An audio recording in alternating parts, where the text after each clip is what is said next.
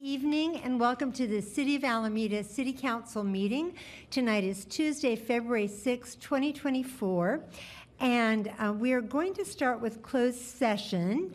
And I'm going to ask our city clerk to both call the roll but also explain the little different circumstances that we'll be operating under this evening. Yes. So, City Clerk Lara Weisiger. Um, so uh, the, I'll do the roll call first. Um, Councilmember Herrera Spencer is remote, and you're here, right? We can see her. Yeah. Yes, I'm here. Thank you. okay, and then um, Vice Mayor Daysog, Councilmember Here. Councilmember Jensen, and Mayor Ezzy Ashcraft. Here. So we have to have three in person to Do. have the council meeting, um, you know, be able to conduct the meeting tonight. And so we do have two remote members. Malia, Vel- uh, Councilmember Vella will be joining us um, from remote as well. Um, But, so we will have to do all the votes by roll call, but we do have our quorum in person, so we are able to start. You're good to go. All right. Thank you so much for that. So, um, with that, would you please call the roll? Oh, okay. Oh, did I did? We did that Yeah. already. Summary. So, um, we are going to adjourn into closed session in just a minute. But before we do, we will take public comment on closed session items, and it's actually items singular um, today. Do we have any public comment on cl- on closed session item?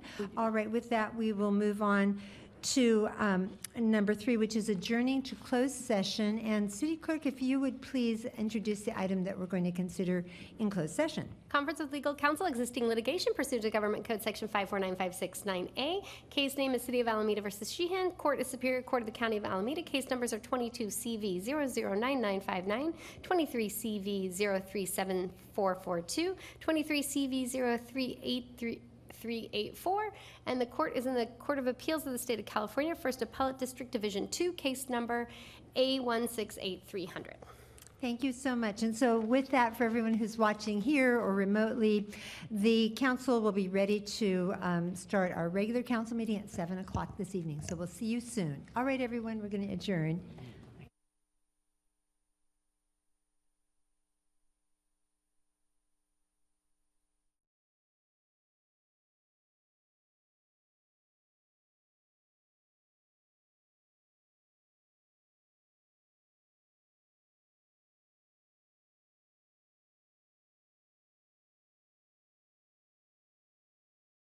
To the City of Alameda,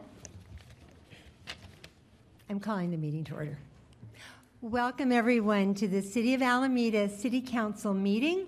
Tonight is Tuesday, February 6, 2024, and bless you, the council has just returned from closed session, and um, I am going to ask our city clerk, Lara Weisiger, to please um, introduce, um, excuse me, to please announce uh, any action taken in closed session. Ms. Weisiger? Um, So the uh, item was item 3A, existing litigation, and um, staff provided an update, uh, and council did not take a vote or any action. Thank you. And so with that, we will adjourn the closed session and we will call to order the regular city council meeting.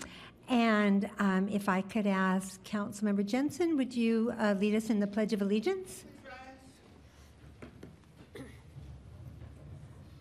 I pledge allegiance to the flag of the United States of America and to the republic for which it stands, one nation, under God, indivisible, with liberty and justice for all.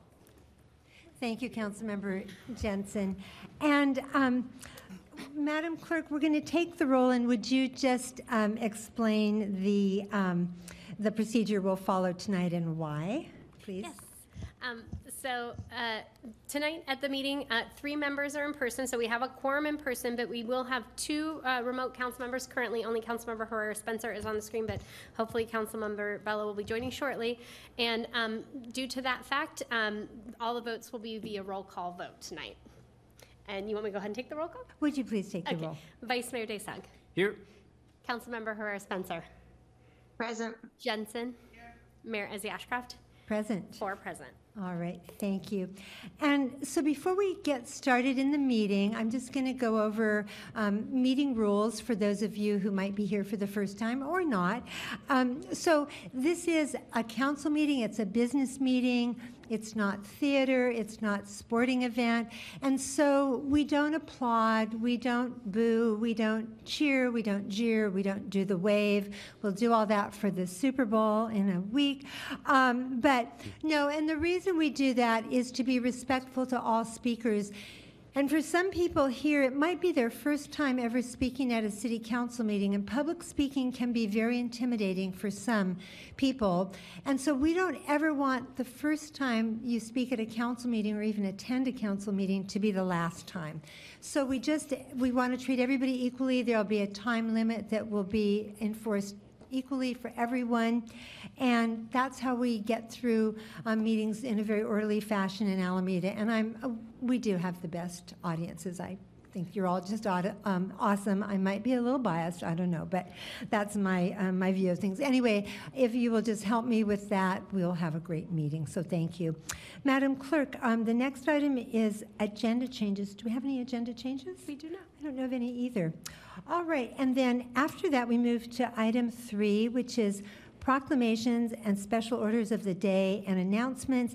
I do have a proclamation I'm going to read um, because February 2024 is Black History Month, but I understand we have a public speaker on this item, so let's take our public speaker first, please. John Lewis? Welcome, Speaker Lewis.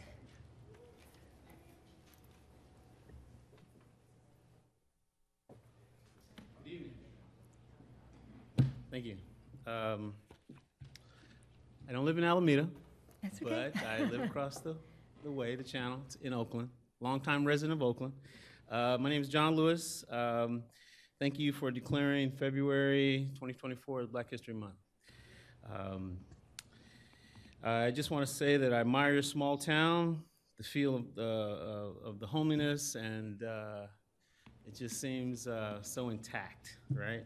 Um, Black History Month was started because many people felt that as blacks we did not know that they were not noticed, and other people were, did not notice the importance of blacks to the history of the United States. We as Americans should all Americans should all give honor to our elders, no matter what color they are, um, who made significant contributions to our country, alive and dead. America is not perfect, but we are we're on our way to a perfect union, as someone once said. Um, I'm running for Alameda County Board of Education Area 2. Uh, my, my focus is get kids to read at grade level, uh, keep kids and teachers safe, and stick to a balanced budget as much as possible. And once again, thank you for your time. I appreciate it. Thank you. Okay. All right. All right, do we have any other public comment on this item? All right, with that, then I will go on and read our proclamation. Whereas the theme of Black History Month in 2024, the theme of Black History Month is African Americans and the Arts, celebrating the paramount impact of African Americans on American art, literature, music, and culture to empower and preserve history and community memory. And whereas while we celebrate African American artists, leaders, and trailblazers, Black History Month is also a reminder of the continued struggle for freedom and opportunity reflected in current issues that disproportionately and negatively affect African Americans, including the school to prison pipeline, environmental injustice, and efforts to ban discussions about race in classrooms across the country. Whereas, in the spirit of envisioning a future of empowerment, strength, resilience, reconciliation, and hope, the public art installation at Alameda City Hall entitled Creating Our Future includes art from six local African American artists Stephen Bruce, Abby Mustafa, Andrea McCoy Harvey, Ashley Rain, Tiffany Conway, and Zoe Boston. And if you didn't come through the ground level, you might have come up the main steps from Santa Clara Avenue. I would encourage you on a break or afterwards, go down to the ground level, walk the hall, and you'll see these pieces of art. They're quite stunning.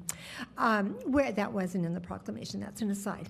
Whereas artists such as the quilters of Gee's Bend culture bearers of a tradition that dates back to slavery and before, help create diverse and welcoming communities. Last year, the Gee's Bend Quilter Collective inspired many here when they traveled to Alameda to share their quilts, patterns, stories, and songs that stand witness to generations of challenge and triumph.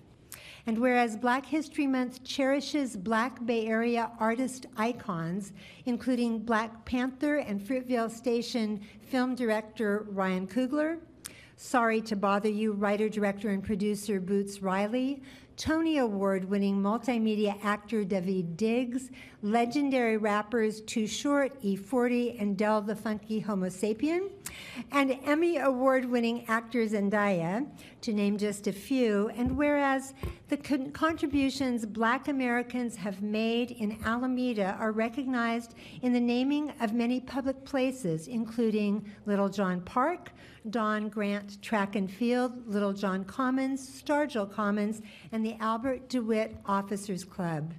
Whereas Black artists are being uplifted throughout the month at the Alameda Free Library's film screenings of Afro Punk and Black Klansmen, and at Rhythmix Cultural Works presentation of Mark, Mark Montgomery French's All Your Favorite Music is Probably Black. Now therefore be it resolved that I, Marilyn Ezzy Ashcraft, Mayor of the City of Alameda, hereby proclaim February 2024 as Black History Month in the City of Alameda and call on the community to reflect on the centuries of struggles and successes of Black Americans that have brought us to this time of reckoning, redemption, and hope. Thank you, everyone. All right, so now we will move on to oral communications non-agenda item, and this is where we will take 15 minutes now at the top of the agenda to hear speakers on items that are not on the agenda, and um, then if we don't finish, and I, I take it we have more than the, um, we'll be able to accommodate in the first 15 minutes, but there is another opportunity. This is item four, and then item nine, which comes at the end of the regular agenda. That's your second opportunity for oral communication, and it's not timed to 15 minutes. So um, with that, we will, the, the clerk is um, very democratically picking names out of the, her bowl. And again, no applause and um, the finger clicking, that's applause. Please don't do it. As I like to say, applaud in your heart. We'll, we'll feel it, um, but silently. Okay, so Madam Clerk, let's hear from our first um, speaker. Austin Tam. Welcome, Speaker Tam.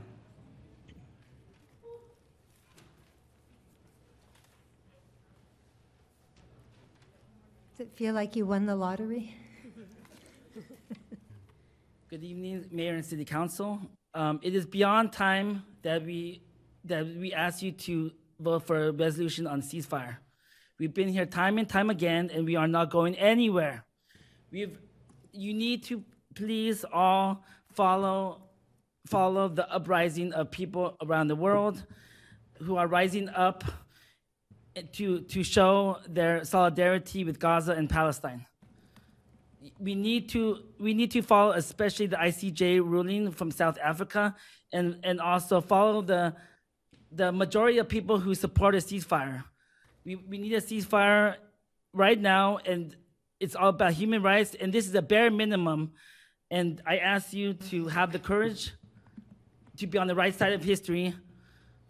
And this is very embarrassing because other cities such as Oakland and Hayward and other cities, San Francisco, have passed something. And I do not want to be left behind, and I'm from Alameda, and we, we can do better.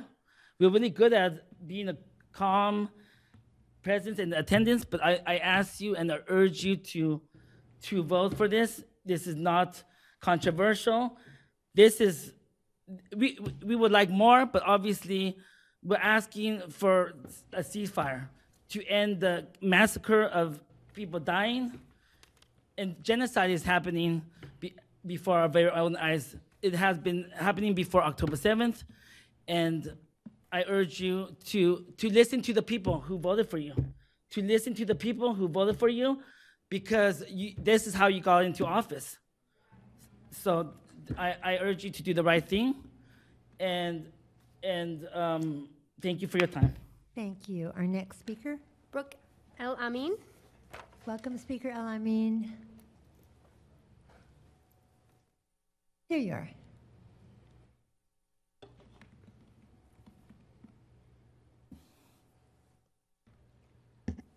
Welcome.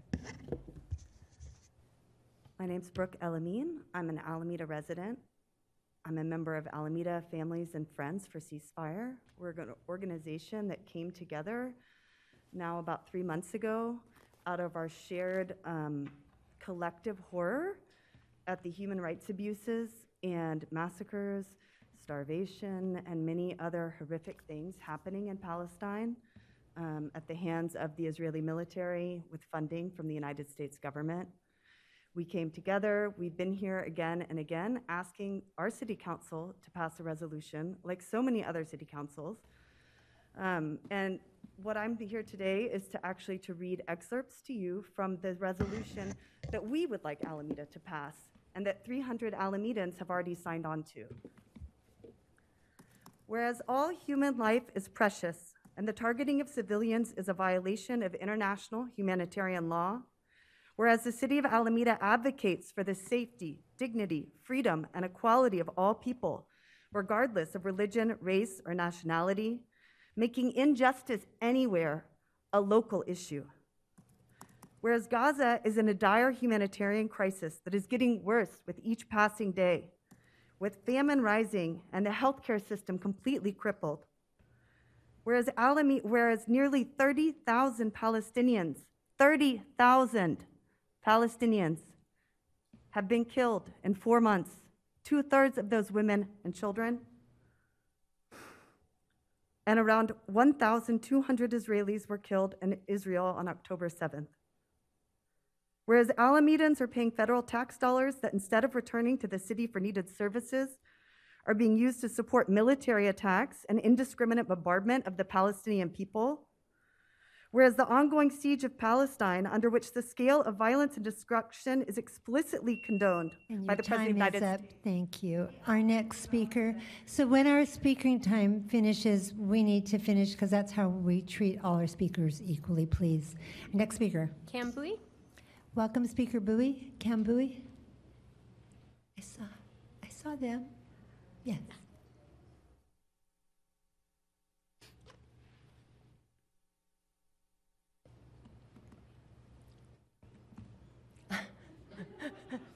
E- Either side works.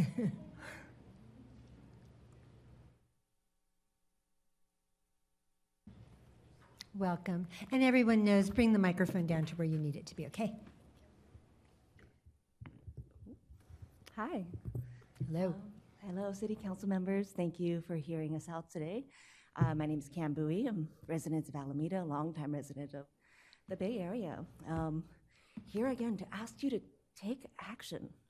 I really appreciate that uh, Mayor Melvin Ashcraft, Council Member Tracy Jensen voted to support HR 786.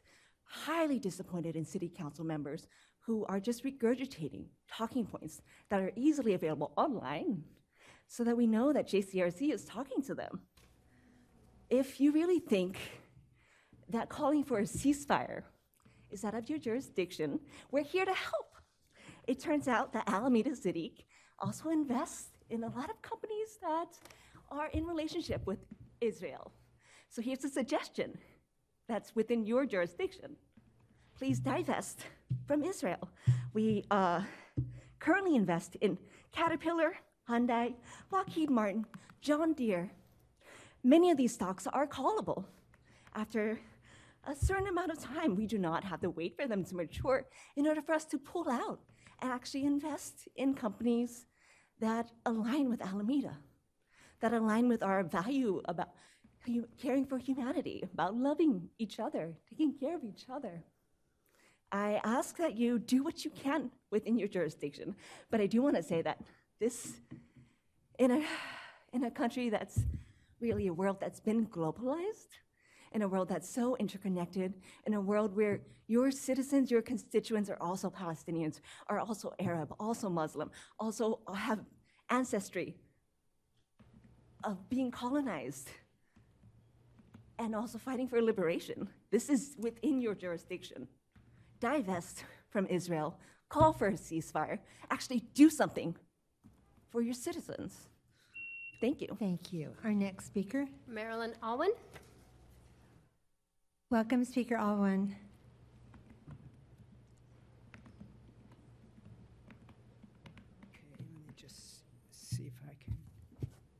this, this. I can read what I have to say. Okay, I just have um, uh, hello to all of you. I'm Marilyn Alwan. I'm a resident of Alameda, and I have a very simple statement. It sort of summarizes what's been said in a sense. Ten weeks ago, I was here in front of you all, and I asked for a ceasefire then.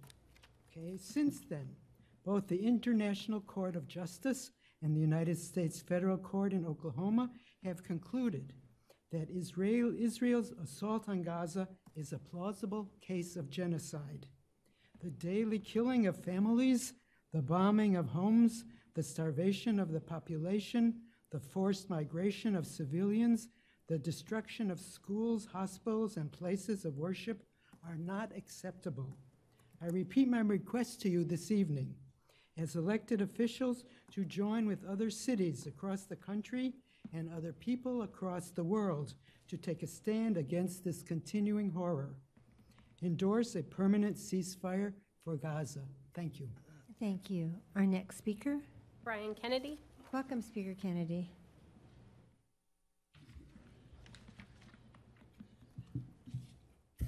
Kudos to the Alameda City Council for previously voting down the incredibly stupid idea of supporting a ceasefire in Gaza. You ever hear of the uh, Warsaw Uprising? World War II, the Nazis were exterminating Jews in Europe. There's a group of Jews in uh, Warsaw, Poland, that determined not to go down without a fight.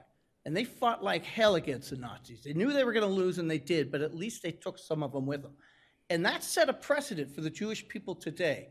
And that precedent is really bad, bad news for the pro ceasefire, pro terrorist, Jew hating leftists here in Alameda. And that precedent is this that no matter how much you want them to, no matter how much you want them to, the Jews will never, never again just meekly march back into the ovens. They are going to fight like hell. And that's what they're doing now in Gaza after the unprovoked attack by the Palestinians upon them. Now, we all know what happened October 7th unprovoked attack by the Palestinian terrorists. They slaughtered 1,200 innocent Israelis, families carrying their homes, gang raping girls, burning babies alive. Real tough guys against unarmed civilians, these Palestinians. Then the IDF showed up. What'd they do? They ran like the rats they are into their tunnels. And that's what they did. Um, one of the girls that got out after 60 days testified that the girls in there are still being raped by the Palestinians. After 60 days, she got out. Um, and then I heard some of the people last time. You want to interrupt me? Huh? I'll, I'll, I'll keep order in the room, Mr. Kennedy. I'd like my Okay, time back, but- please. But we've, we've paused your clock. Please, everyone, just listen. We, this is First Amendment, um, as distasteful as you might find it. So we will let our speaker continue, as we will let all speakers. Okay, Madam Clerk, want to resume the clock? Can you rewind, please? We stopped it. We Okay, can restart. we- We'll restart it when you speak. We Okay, stopped. very Yeah. good. Thank you. Um, I heard some of the our local leftists whining last time. I don't feel safe. I don't feel safe. How do you think the girls, the Jewish girls in the tunnels, feel right now? They're being gang raped by the Palestinians. So the heck with them. God bless the IDF. God bless the Israelis for defending themselves. I would put one female IDF soldier up against any five Palestinian terrorists. And screw Alameda Jew hating leftists who are pushing for the ceasefire. Marilyn, you too. Thank you. Thank you. Our next, our next speaker. Um, Would you Sophia please be seated now? Could everyone please be seated unless you're a speaker? Thank you. Um, I will stop the meeting. Okay, stop it. Okay, okay, Mr. Kennedy, Mr. Kennedy, I will ask you to sit. Okay, and let's, you can change seats if you want to, um, but please, no physical interaction. It's, I know it's tough, but just take a deep breath, change seats if you'd like to, and I would ask for everyone to be seated, please. Um, actually, we don't sit in the aisles because that's a hazard for if we need to evacuate. We'll sit by them.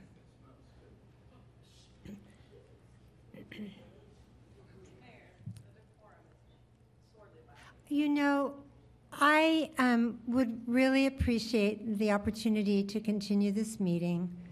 Thank you so much. All right, all right. We're going to start over. Deep breath, everyone. Welcome, and I'm sorry, speaker's name? Sophia Ritchie. Welcome, Speaker Oh, Ritchie. Sophie Ritchie, sorry, Sophie. Welcome.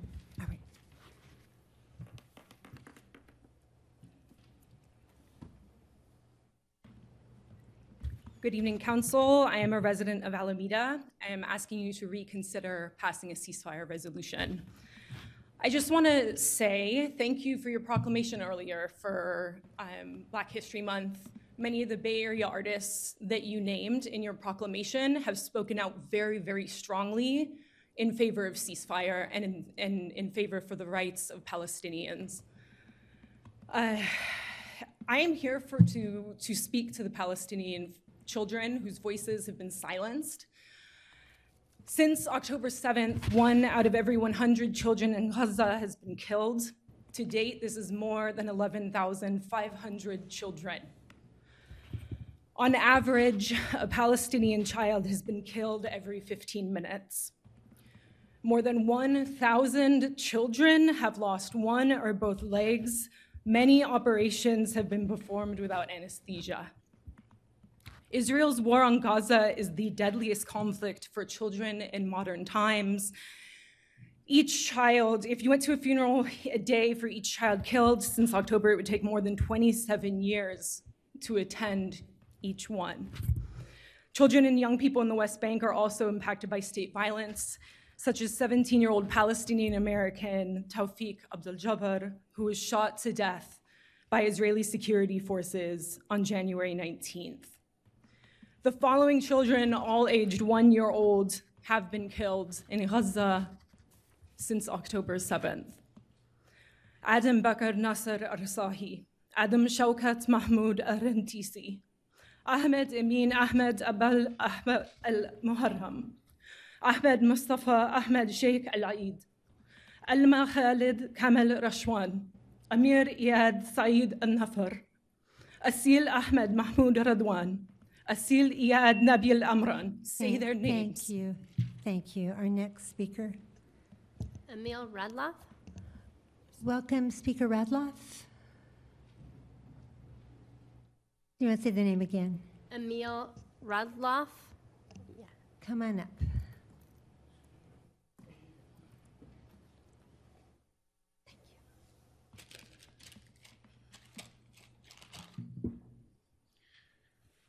Welcome.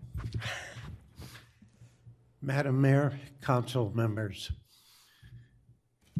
I'm here because of an incident at the golf course. My name is Emil Radloff. I've lived in this town since 1956 when I was discharged from the military. My late wife owned a business in this town, Marty's Place. Oh, so we're acclimated to how to speak to people. On 1012 at the golf course at 9:30 a.m., I was involved in an incident. One of the people, if any of you are familiar with the uh, driving range, anyways, an employee asked me to pick up the baskets coming up. I did. As I was coming up, an employee started yelling at me, wondering what I was doing. And I said, I'm picking up the baskets. He said, Who told you? And he got in my face. We exchanged bad language. But I thought that was the end of the episode. Two days later, I was out to drive driving range when the golf manager told me I had to write a letter of apology to this employee for my language. I said I'd never do that because I didn't any, do anything wrong. So he said, then you're barred from this property and don't let me catch you on here again. I thought that was pretty strong language. On 1026, under some advice from somebody, I got a hold of the rec department. I sent them a text to a Justin Long.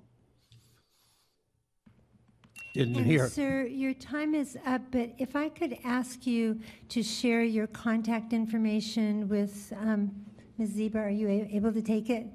um, with our Assistant City Clerk here, would you share your contact information so staff can reach out to you? Thank, Now? thank you. for- Yes, she's ready to take it, right. Thank you, Mayor and Council, for You're listening. welcome. That's Ms. Ms. Zeba with the headphones on. Thank you. Our next speaker, Madam Clerk. Uh, Lifta Waya? All right. Welcome, Speaker Awaya.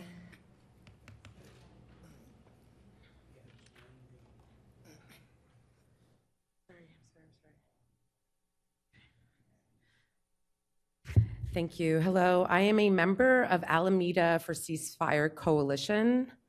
We've reached 120 days plus 75 years of Israel's genocidal war in Gaza and on the Palestinian people.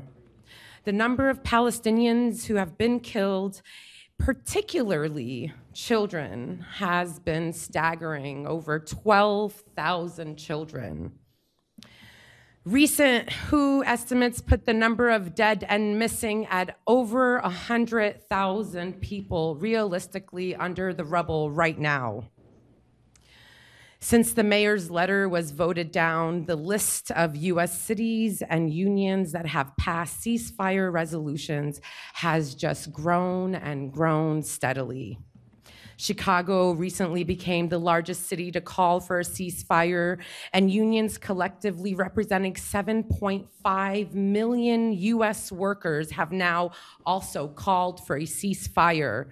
From the international criminal courts to the federal courts right here in Oakland, institutions that govern our society are criticizing Israel's war in Gaza and the US complicity in this genocide. So why stop Alameda? This is a local issue. It is for all of us.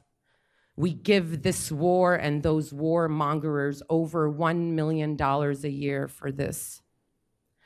And we do not want to be complicit in this atrocity anymore because of our ele- elected officials are not courageous enough to stand up on the right side of history. Thus, we must continue to demand for a ceasefire and for a free Palestine, a free Palestine from the river to the sea. Thank you. Thank you. Our next speaker. Um, That was our, Oh, we've come to our 15-minute 15 limit. minutes, so the rest will Okay, be- so you'll remember what I said. We will have another opportunity when item nine comes along. And um, I won't say that it's a short agenda because that brings bad luck. So, all right, with that, um, Madam Clerk, we will move on to the consent calendar. And um, I'll just remind everybody that um, you can, for the council members, we can, um, and if you could be seated so people behind you can see, that would be lovely. We're trying to leave, but the white supremacists. Okay, all right, okay. Would you mind to take your seats so people behind you can see? Th- Thank you so much. All right. Um, So, um, Madam Clerk, do you want to just run down the, uh, the rules for how we do um, consent calendar? yes. So um, for the consent calendar, um, basically, uh, the, the council um, has three minutes to ask questions and discuss items. The council can also elect to um, have any item pulled, and um, then it is moved to the end of the regular items and heard last. But you don't need to pull an item if you just want to ask questions Correct. for the council members. So um, first, um, let's see, so are there any uh, consent calendar items that anyone wants to pull? I see Councilmember Herrera Spencer unmuting. Councilmember Herrera Spencer, I'll call on you. Yes, go ahead, Councilmember Herrera Spencer. Can you hear me? Uh, Yes, Mayor, can you hear me? I can, we can. Uh, Okay, great. So I was planning to ask questions uh, in regards to 5E and 5F. Sure. Um, Was, and but, but not with pulling, just to ask questions? Correct, and I just wanted to confirm we get three minutes total to do that for all of the items? The the clerk is nodding her head, yes. Yep. Yes. All right, and so, okay, we'll come back to that. Um, So um, the, um, and we'll do that before we take public speaker, is that correct? Uh, Hear Her from council questions? questions? Yeah. Yes, that is Okay. right, sorry. Yeah. Okay, let's do that. Um, I'm sorry, Counts- council member, I tried to lower your hand for you, and now I think you're somehow, Oh, but you're, s- let's see if I Councilmember can- Herrera Spencer, you can still hear us, right? Uh, Yes, I can hear. Um, okay. Do we require on-camera presence? N- She oh, she got it back on. Okay, She's I was going to say, if for any reason you feel like you're losing bandwidth, is it okay to go, um, it's okay to go off camera, but we've got you now. Okay, so d- shall we start with um, item 5E? And any questions you have? And um, uh, Madam City Manager, is that our um, Assistant City Manager? Who are you pointing to? Yes, Yeah, I- I'm sorry. happy to answer, and I have, we have staff here as well. Perfect. Let's hear what the questions are, um, Councilmember Herrera Spencer. Um, You're right, muted. thank you. There, now we can hear you. Yeah, yeah. Um, Thank you. Okay, so in regards to 5E, I had asked in advance um, in regard, so uh, Alameda Family Services is being assigned now, we're, uh, this, per this contract to provide the mental health services. But who has been providing the services since May of, what- since they opened? Um, uh, Assistant City Manager Wooldridge, do you want to take that one? Sure, I will, and I'm, I'm happy for staff to add uh, as needed. But, um, so as part of the five, so Five Keys is the organization that is, that is contracted to manage Dignity Village.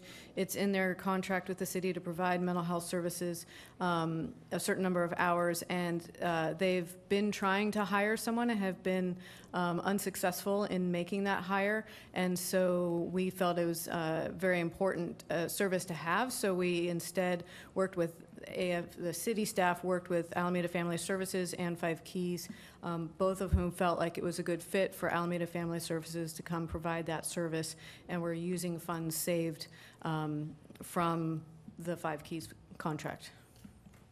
Okay. Okay, but who's been providing services currently? For these specific mental health services, no one has been providing those services because they've been, un- Five Keys has been unable to make that, hi- to hire someone appropriate for providing those services. And how many people have they been, have, li- live at their uh, village? Uh, There's currently 47 people in Okay, residence. so, uh, okay, so um, I just wanted to, so I can't see my clock, but I do support Alameda Family Service providing service. I think it's extremely unfortunate they haven't been uh, receiving these services. Uh, Then I also wanted to speak to 5F. Okay, we'll go on to 5F. And um, we have staff ready, come on up. Um, And, um, well, let's hear the question, and then we'll have you introduce yourself. Go ahead, Councilmember um, Herrera Spencer, what is your question on 5F? Okay. Okay, so there were two questions. One was in regards to the residential tidelands leases, and then the second was in regards to the amount that's been paid to Cushman and Wakefield to date. Okay, thank you. My name is Annie Cox. I'm a management analyst with Base Reuse and Economic Development Department. And I believe that uh, City Manager Ott might answer the question about their residential tidelands leases, and then I'm happy to um, read the excerpt from the memo. Thank you. And, and that memo that Ms. Cox is um, um, referring to, that was attached to the agenda, correct? Okay, but not everyone might have it in front of them. So, um, So I, I think I'll go first. Okay. Okay. Um, so between uh, 2018 and present, the Cushman and Wakefield team conducted a total of 42 transactions on behalf of the city. Um, and that um, of the $61,898,603 in lease revenue and $12,310,920 in sales revenue generated for the city, Cushman and Wakefield has received a brokerage commission of uh, $1,442,821. All right. And then the second one was about the Tidelands leases, I believe? And that's City Manager Ott, you're going to take that? I All right, am. please. Good evening. Um, So there are about 51 Tidelands, residential Tidelands leases. The city acts and kind of holds in trust for, for the state of California, certain land called Tidelands. Um, And there are these 51 residential leases along um, Fernside in the water. Um, And they're kind of legacy leases that we're working on kind of resolving and taking care of, but that's what those refer to. Um, While it wasn't part of this exhibit, it- they, uh, the brokers don't have, they do not have any um, part of those leases. It was really, this was kind of an excerpt that we use for both property management and leasing, and so we will be cleaning that exhibit up as we um, move forward, but that's what those leases are being, refer- are referring to. Okay. And the city has no intention of selling those pieces. Well, we can't, we can't sell the Tidelands land. It has to stay in our ownership. Um, I think our intent is to try to resolve some of those leases with some of the adjacent property owners Um, that you are know there. what, I'm gonna, I always get a little nervous, I mean, the city attorney hasn't jumped in yet, but the title of this, um, item has to do with, oh, and is that the other city properties? So that's a wide enough, uh, okay, okay, We don't intend to sell the properties okay, can't legally. all right. Okay, go on, Councilmember Herrera Spencer? That completes my questions. Thanks so much. Great, thank you. Okay, any other council members who have any questions about any consent calendar items? We never did get Councilmember Vella, did we? No. Okay. Not yet. So my remaining two in-person colleagues, no questions? Not seeing their expressions change. Okay, so with that, um, do we have any public comment on closed session? Um, Yes, we do. Not do. closed session, consent. I get my Consent, yes. Cs mixed up. Um, Bill Farber? All right. Welcome, Speaker Farber. Hi. Um, Oh, was remote. just- Hi. Yeah, remote. Hi. Sorry, I'm, I'm, I'm, I'm a little under the weather right now. I Oh, just I'm didn't sorry. feel like coming out. Yeah. Oh, it's all good. Yeah, so I was just wondering if um, you got my postcards that I sent about the Jews. Bye-bye. Okay, everyone, that was known as Zoom bombing, and we're going to just ignore it. All right, so um, We that was two known- more. Uh, Steve Good? Um, all right. Um, the minute it sounds like the previous um, uh, call, then please just terminate. Okay, um, welcome, Speaker Good. Uh, Hello, my name is Steve Good. I'm the CEO of Five Keys, which we operate the Dignity Village. Okay. And I'm calling in in support of the funding to support the mental health professional. It's true that we've been trying for quite a while to hire a person to fill a much needed position. And we've been unsuccessful. We've had some very close opportunities, but it's a very difficult market right now. And we were only budget Are, are you there, Mr. Good? Did we lose him? He's still there. person. We believe this additional Mr. Good, capability. Mr. Good, we're having a little trouble hearing you. Yeah. He's unmuted, so I don't know if he's, uh, it's just his connection or, yeah, you went in and out, Mr. Good, so. Might be the connection, but I think I got the gist of what he was saying. Madam Clerk, is this the time for us to do our little announcement about your Zoom? uh, Oh, yeah. It- Was Mr. Good done, I think? I I just, he disappeared. No, he's still there. Oh, he is? Yeah. Oh. I don't, he's still there. Okay, Mr. Good, um, you're, you still have time on your clock. Was there anything more you wanted to add? Okay, now we can't hear him at all, but he's Well, still there. and he doesn't show up on our screens. We don't see his name at all. Oh, yeah. But he's, he is still there on mine. I don't know. Tell you what, we can come back to him if, Okay, if I, he I, comes I- back. maybe hopefully he's done. All right. Um, and then, yes, for the members of the public uh, participating remotely, you do have to have the mo- most current version of Zoom in order to be able to speak. Um, so if you can make sure you're updated to the most current version of Zoom, and then if you have any connection issues, um, there is a phone number and a Zoom ID at the top of the agenda, so you could always just call in directly to 669-900-9128 and enter the Zoom meeting ID 814-0426 uh, 3654. And then we do have two more speakers now, so the time will be lowered to two minutes, and the next is Karen Zeltzer. Oh, welcome, Speaker Zeltzer. Hello, um, to the mayor and the city council, thank you for the opportunity to speak on 5E.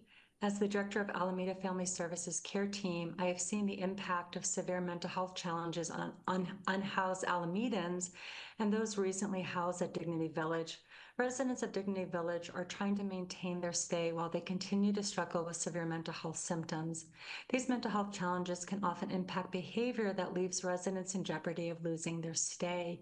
Receiving mental health services will support residents of Dignity Village in not only decreasing their psychological suffering, but to maintain their traditional housing, leading to eventual permanent housing. Traditional housing programs are a vital step to eradicate homelessness, but the missing link is often mental health services to support the residents having a productive and positive stay in order to prevent the vicious cycle of re entering homelessness. Many residents are wanting mental health services, but it's very challenging to receive it with a flooded county system, lacking telehealth capacity, and not trusting providers. Having a dedicated clinician that is placed in Dignity Village will allow for residents to receive care where they live, when it is needed, and for those not trusting professionals to develop a trusting relationship over time in the milieu until they are ready to engage in services. By your support of a mental health clinician position at Dignity Village, you are truly supporting the prevention of homelessness. We would be honored to support this position at Alameda Family Services, and thank you for your support. Thank you. Thank you, and thank you for all you do. Our next speaker. Uh, Brandy Marshall. Welcome, Speaker Marshall.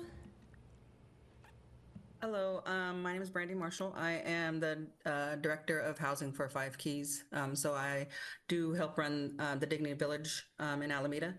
I do want to say that um, we have had challenges um, trying to hire for this position, um, and but it is a very much needed position. Our um, many of our guests there, probably 80 to 85 percent of them, maybe even more, um, are in need of behavioral health um, person to be on site. Um, just the other day, we had a um, we had a community meeting where all of the guests were there, not all of them, but several of them were there. And We announced that we you know we are in the works of getting a behavioral health on site, and they all clapped. Um, they were super happy to have um, someone on site to do that. Um, probably out of the 85, probably about 55% of them are actively waiting for someone to just sit and be able to talk to them with that behavioral health. So I think it will change um, immensely um, having someone on site. And if we can get the help um, of this council to uh, help us with that position, um, we would much, much uh, appreciate it. And thank you for your comments, and thank you for all your good work at Dignity Village. Our next speaker, Madam Clerk. Uh, Derek uh, Shogun. Welcome, Speaker Shogun.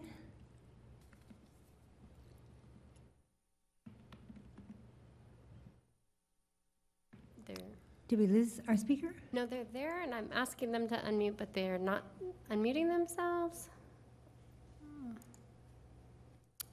We could try somebody else Okay. and then go back.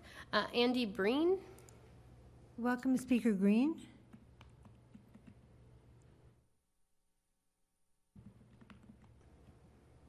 Okay. Same thing? Same thing. Okay, how many Okay. more do we have? Uh, two more. Uh, Steve and Steve Good came back Oh, too, so let's, do try. Steve Good. Okay. Yeah. Are you there, Mr. Steve Good? Hi, thank you. I apologize about the poor internet connection. No, it's Um, okay. I, I, I, I just want to um, support what the prior speakers have said about how important the mental health support is at the site. People truly want it, live there. It's, it's, it's, it's a very challenging environment to begin with. And for the individuals that live there, they too recognize the significant need and the importance of this important service. Imagine being in their position and not having access to something that they desperately need and want. Hence the applause when we announced the potential of this opportunity. Um, I really implore the, the council to support this, this position. It's so needed, it's so crucial, and it's so important to individuals that have so much less than we have. Thank you. Thank you. Our next speaker. Okay, let's try Derek again. Uh, Okay. So do we have a Derek Shogun out there who's able to unmute and speak? Yeah, I don't know. Okay, they're not able to, but we do have um, one more, um, Catherine Schwartz, and I just. I recognize that name. Mm-hmm. Um, And do you want to just give that phone number again if someone's having trouble um, joining? Absolutely. So by you can call in to 669-900-9128, and then the Zoom ID is 814-0426-3654. All right, but let's go to Catherine Schwartz. Welcome, Speaker Schwartz. Hello, good evening, Madam Mayor and council members. Um, I just want to say that I appreciate the opportunity to partner with Dignity Village and um, the folks who are doing all of the good work there. And I know that it is, um, you know, that everyone's been trying really hard, and it's um, it's just admirable, frankly, that the city is considering this position. I think it really speaks to an understanding of the complexity of what the needs are um, that the residents are facing at Dignity Village, and I just want to say that we're honored to be invited to. Um, to provide these services and that we will work very hard to be good partners both to the city and to Dignity Village in this effort. So thank you. Thank you. Thank you for all the good work of Alameda Family Services. Okay. That's it. Is that it? All right. With that, we're going to close public comment on the consent calendar. What I need is a motion to approve the consent calendar, a second, and we're going to take a roll call vote because of the hybrid nature of our meeting. So, uh, we have a motion from council member, um, from the vice mayor, Tony Daysog, seconded by Councilmember Jensen, and um, we'll take a roll call vote, please. Uh, Vice Mayor Daysog? Yes. Councilmember Herrera Spencer? Aye. Jensen? Aye. Mayor Ezzy Ashcraft? Aye. That carries by unanimously for us. Great, thank you. All right, so now we move on to our regular um, agenda, and our first, thank you, staff who were here for these items. Good to see you. And junior staff, good to see you too. Um, Okay, and so um, we're going to move on to item 7A. Madam Clerk, would you introduce that um, item for us, please? Recommendation to accept a status report and hold a work session on the City of Alameda's sub-regional adapt- ad- adaptation planning, including consideration of the City of Alameda acting as lead agency to apply for a Federal Emergency Management Agency Building Resilient Infrastructure and Communities Grant of 55 million for sea level rise adaptation planning and implement on behalf of the city, or behalf of the Oakland Alameda Adaptation Committee. And council, we need to do one housekeeping item. Um, I know you've all read the staff report. It's great. The attachments in the presentation are amazing. We're about to hear them, but this is a little longer staff report that's needed just because of the the complexity and the the breadth of this item. So. Um, we are we have a request to allow 15 minutes for the staff presentation instead of 10, but I need all hands on deck for this one because it needs to be um, a four uh, a four vote um, uh, motion. Uh, it needs to pass by four votes. So first, I need a motion to allow staff presentation to have 15 minutes, and then we need everyone to vote yes. So with that, Madam Clerk, can we get um, our council member who's remote Oh, yes, back we on can take camera? that. Okay. Yes, So who's going to make that motion? It's been moved by Councilmember Jensen, seconded by the Vice Mayor. All those in favor, well, we're going to have a roll call vote, please, Madam Clerk. Um, Vice Mayor Daysog? Yes. Councilmember Herrera Spencer? Aye. Uh, Jensen? Mayor Ezzy Ashcraft? Yes. That carries by four ayes. All right, so with that, we've had the item introduced. We have our Planning, Building, and Transportation Director, Allen Tai, and um, please, welcome, and start us off. Thank you. Um, Good evening, Madam Mayor, uh, Vice Mayor, and members of the City Council. Allen Tai, Planning, Building, Transportation Director. I'll kick this off with a very brief remark. Um, During my brief tenure as a director, I had the opportunity to see the incredible work that our staff, our sustainability staff has done in terms of implementing the uh, Climate Action Plan. I think tonight, um, we have an opportunity to really look at a major funding opportunity to protect Alameda from climate impacts.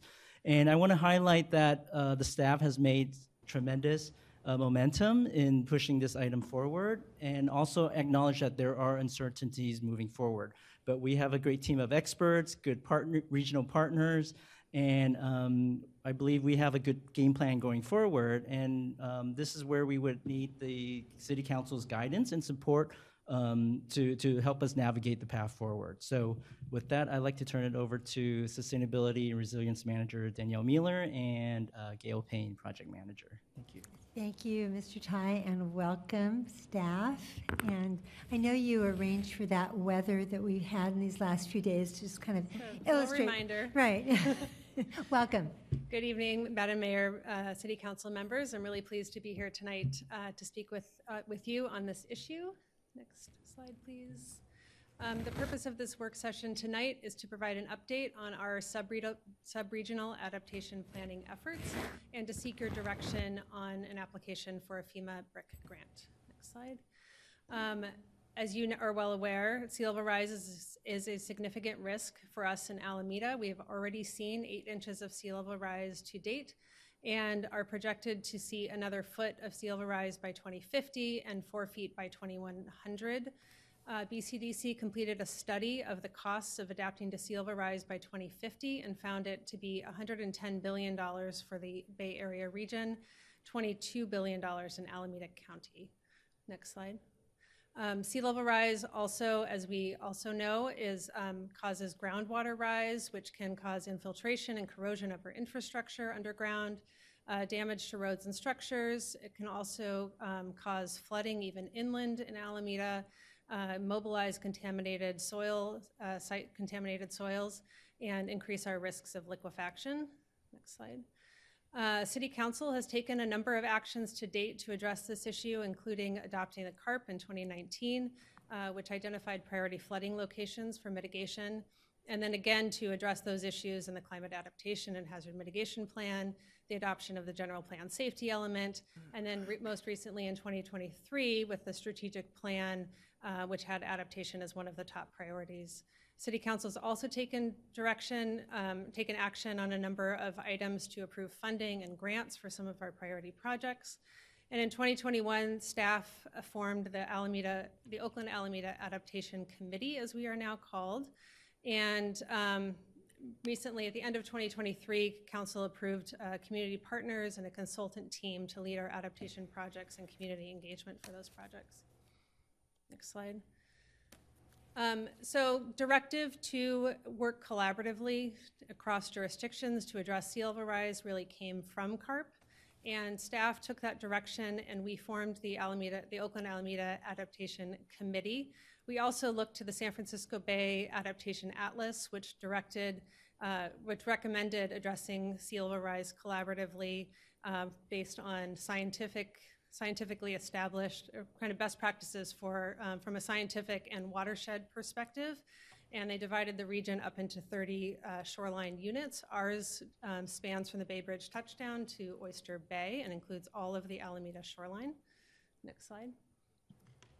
We formed a steering committee um, for oak as we call it um, and uh, myself and Ms. Keta Price of uh, the Hood Planning Group, who's here with us tonight, are co-chairs of the steering committee. Welcome. And you will see that um, our steering committee is comprised about half of community-based organizations and half of priority uh, stakeholder agencies.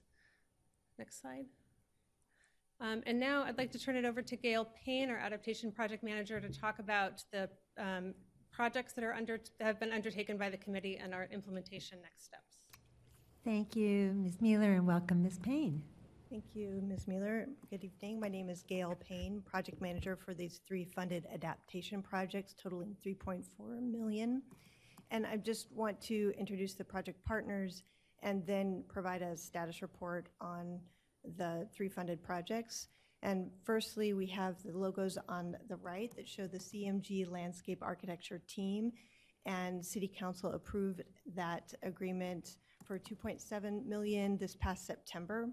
So we are very grateful to have onboarded them. And they are a team of national experts. We have with us tonight Dr. Kris May of Pathways Climate Institute, and she's in person. And she's also an Alameda resident and recently went to the White House for the unveiling of the National Climate Assessment as an author. We also have virtually, we have Mr. Mark Northcross of NHA Advisors, and we also have Hillary, um, let's see, Hillary Papendick of Pathways Climate Institute, and they are our governance and funding experts. And then lastly, we also have Mr. Dilip uh, of Moffatt and Nichol joining us virtually. And Moffatt and Nichol has the largest number of coastal engineers in the country. And so we have access to a broad bench of experts. Next slide, please. So also with the project partners, we have the consultants, we have the agency staff. We also have the paid project partners who are leading the community engagement for the three funded projects. The project, or the community partners who are most engaged with Alameda are CASA, REAP Climate Center, and Sogorea Te' Land Trust. Lastly, for the project partners, we have San- the scientific advisors, San Francisco Estuary Institute. SFEI is providing technical review, especially for the nature-based solutions. Next slide, please. So now for the status update of the projects. The first project is the Sub-Regional Adaptation Plan. The purpose is to identify actions over time as the shoreline changes.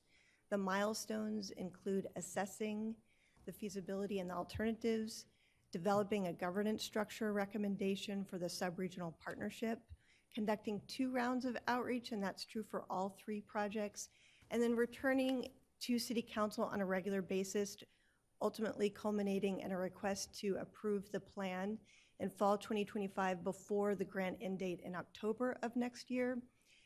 And lastly, we just want to recognize our funders, San Francisco Estuary Partnership and the National Fish and Wildlife Foundation. Next slide, please. The second out of the three projects is the Oakland Alameda Estuary Adaptation Project.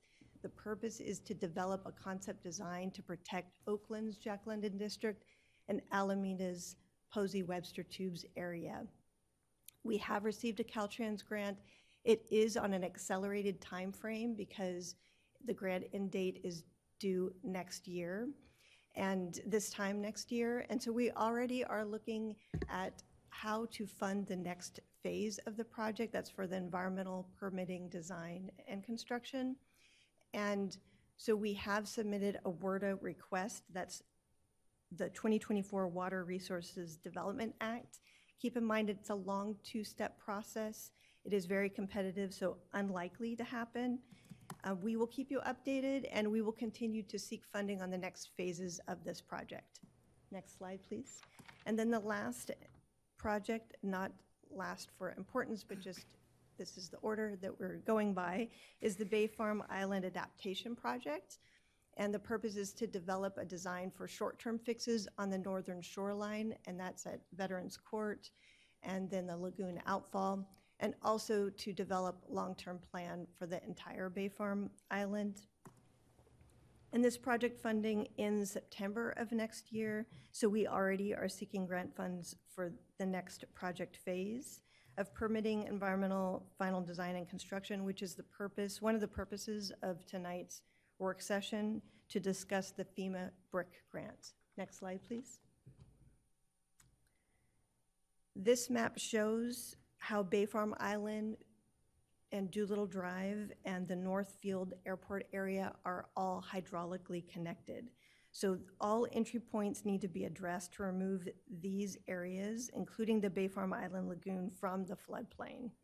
So our BRIC grant is addressing these entry points shown on the map to remove these areas from the FEMA Special Flood Hazard Area. Next slide, please.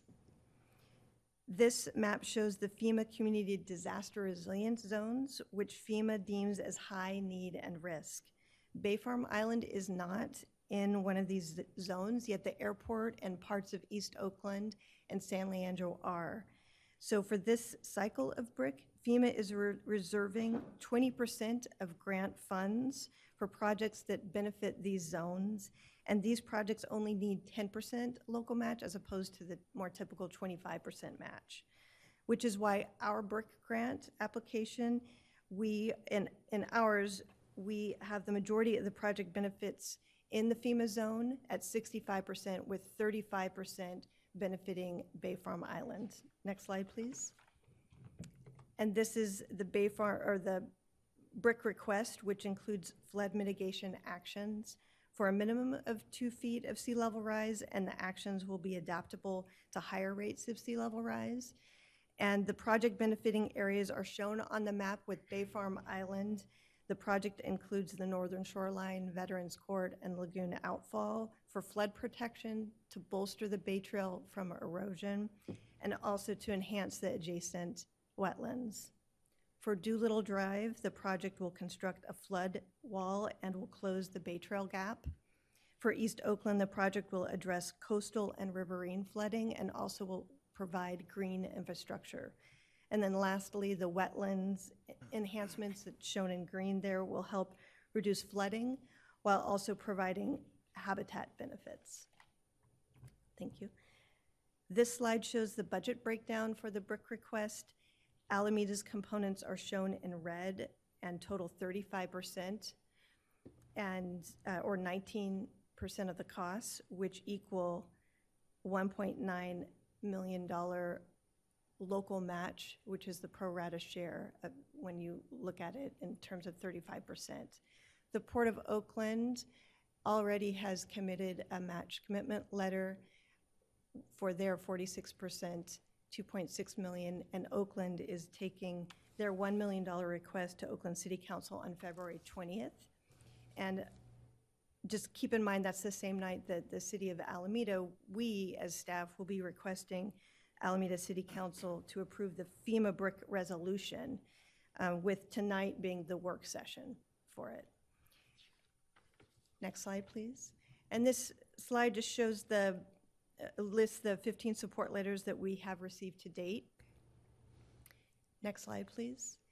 And to conclude the presentation on the work session, we would like to ask our project partners from the two main agencies to come up and discuss their match commitments and um, their commitments to these projects. That's Mr. Davis of the Port and Mr. um, Hamilton of Oakland. And we have other project partners who can speak during the public comment time. Thank you. Wonderful, thank you, Ms. Payne. All right, um, uh, Matt Davis from Port of Oakland, come on up. And this is part of the staff timing, is that right? Yeah. Well, then Madam- I'll be brief. Yeah, Madam Clerk, we're, we're still timing. uh, Yes. yeah. I'm sorry, we can, can we go back to shared screen so he can see? You guys have like three minutes and 15 seconds left. But it, the, it- our timer went out right before the meeting, so it's usually on the screen, but it's showing on the, it's not showing now, but if we change the view, we can get it back up there. Just do your best. Okay, well, good evening, Matt Good Davis, evening. Port of Oakland. Just want to again es- express my appreciation both to the council and to the great work of the, of the OACC. We've been proud to be a steering committee member from the beginning, and um, obviously, sea level rise and climate change doesn't respect political jurisdictions, and so this partnership is really um, important.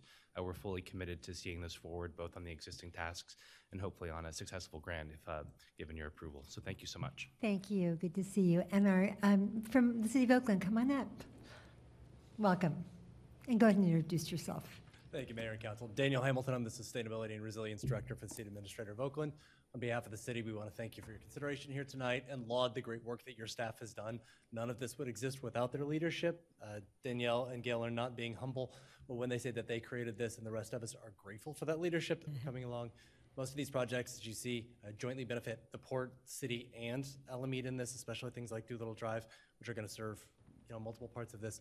So in this, we are very supportive. We're going to be bringing it forward to our council uh, for consideration, but we fully expect approval and are glad to be pursuing this funding with you. Thank you. Thank you. Um, And was there someone else who was going to speak at this time? No, uh, Ms. Mueller is um, shaking her head no. Okay, so that is the staff presentation, and I just want to say um, quickly, huge thanks to our staff. I'm very proud of the work that um, Ms. Mueller started and Ms. Payne has ably assisted, and um, it's wonderful to see the collaboration with our neighbors um, along the shoreline. And for Alameda residents here in the room or watching this meeting, this report and these attachments are just must-read items for you, and they're really fun to read. The the attachments even more so the exhibits. Um, it you will learn about what your city's doing, and I just wish more people were aware because I often get that question: What are we doing? Have we do we realize there's sea level rise? It's like, well, yeah, for years now, but but this is so well laid out. It, it's so accessible. So um, you know, take a look at that. Maybe we could even make hard copies available at the library. I'm just thinking. I mean, I know people access materials electronically, but it might be something nice to have. Anyway, I'm um, I'm very um, proud of this work and um, the ask before us. So before we go to any public comment, council, do we have any clarifying questions about the staff report? Yeah. Uh, Vice Mayor Daysog. Uh, Thank you. Uh, Clarifying question for the staff. Um, I don't, uh, to what extent does the 2019 decision by the residents of Alameda to increase stormwater fee from typically $56 to $78, to what extent does that play into this? Is it, because I I didn't quite see any uh, reference to that, so maybe it doesn't, or or or perhaps it does?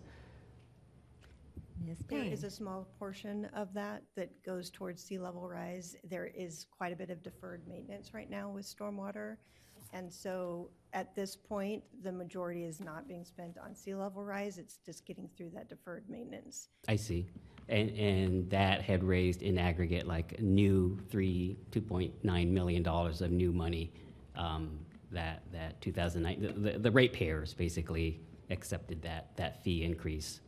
Um, And so what you're saying is right now, that's, the new money is, is being used for the deferred maintenance issue. But could it be also available at some point in time for, you know, okay. Thank you. Okay, that was all for you. Any other clarifying questions, Councilmember Herrera Spencer? Thank you, Mayor. Um, I just wanted to know in regards to the 1.9 million local match, would general funds be used for that? Or what would the sources be? Come on up, whomever, uh, or City that. Manager Ott, yes. I think the intent right now is to not use general funds. We have a couple years, and we think that this is highly competitive for state grants and other regional grant sources. So we have some of our best grant writers on this team, and so they'll be looking for all kinds of other sources for this. Obviously, if at the end of the day we get the grant and we can't get other grants, then we- there may be a decision we bring to the council as part of a budget um, but, um, to use general fund, but that is not our intent right now, and ultimately the council would make that decision. Thank you. Anything further, Councilmember Herrera Spencer? Uh, no, and I'm not sure if my, uh, no, that's great. Thanks so much. Appreciate that. Okay. Um, Councilmember Jensen. Thank you. Um, I wanted to ask that there was a slide regarding the governance options, and I wanted to know um, when those, I- I appreciate that information, when those decisions would be made, if they're going to be made with all of the participants, if the grant is provided, and how, how will you determine that sort of, uh, what the governance option choice will be? Yes, so with our current grant funding, we have a process in place to evaluate uh, governance options. We are beginning with uh, stakeholder interviews and interviewing our- our agency partners and other key agencies that are involved in the process. Um, We'll be doing research, and we're looking to best practices from other jurisdictions, the Hayward Area Shoreline uh, Planning Association, One Shoreline in San Mateo County, um, and others.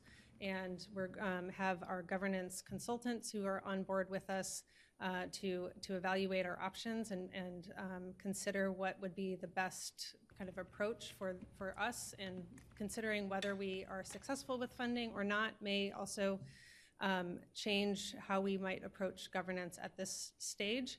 Um, But that is a um, current uh, task for our, uh, task for our current funding that's going to happen over the next year, and we'll be bringing that back to council within the year.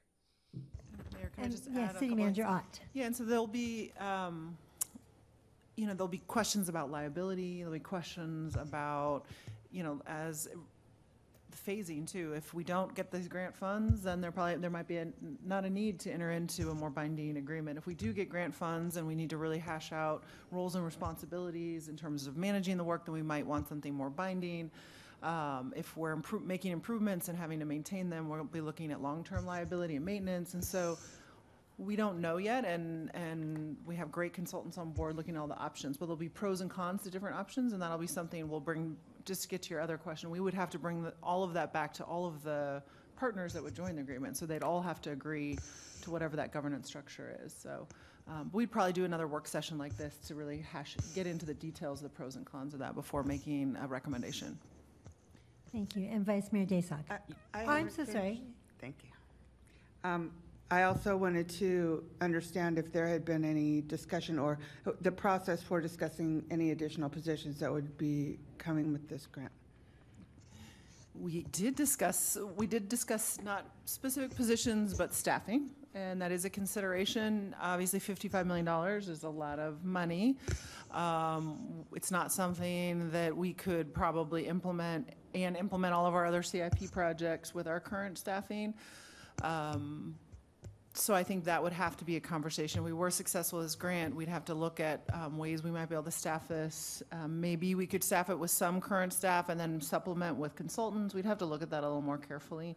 But absolutely, that is something we've had, we've started to have that conversation. It is a big grant and it's, would be really exciting, but we would have to look at, you know, if we pulled staff of other projects, and what about our deferred maintenance projects? And are we okay? We can't, we have to balance our kind of bread and butter work with the, this work and, so- and hopefully look to our partners to help support us as well. Absolutely, and as you mentioned, um, the, as we, you mentioned during the discussion, of governance options, I, I would just urge that as you consider liability, I, I'm, uh, my fingers are crossed that the grant is coming. But as you um, think about liability, think about governance, think about um, this new agency structure, or if it is a separate agency, Um, then So um, we're still how the on person would clarifying questions, correct?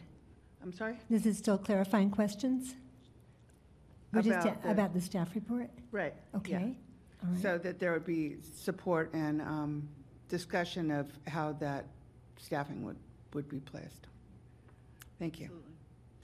Okay, other um, clarifying questions from Vice Mayor? Yeah, um, tacking on the uh, topic of governance that um, Councilmember um, Jensen raised.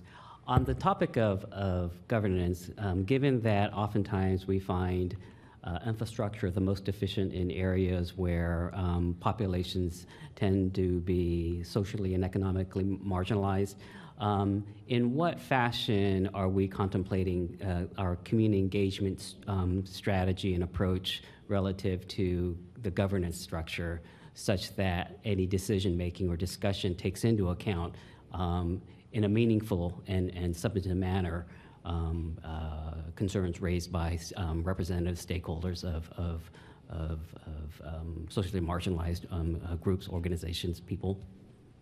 Thanks for that question. We're really pleased that we have um, on our current governance structure, if you'd call it that, uh, on our steering committee, that half of it is community-based organizations, many of them representing marginalized um, communities in Alameda and Oakland. Um, and we're really pleased that with the grant funding that we've received so far, we've been able to direct over 300,000 of that funding towards those community partners for community engagement and grassroots engagement within those communities. Um, so that's one of the things that we've been talking about as we've really just started this governance discussion, but how can we continue to have that kind of um, input and voices on um, what a future governance structure might look like? Um, and there may be some limitations to what we can do in terms of, you know, if you form a, a governance structure that has powers or voting authority or taxing authority or that kind of thing, whether um, community-based organizations can be a voting member of that, but certainly as non-voting members.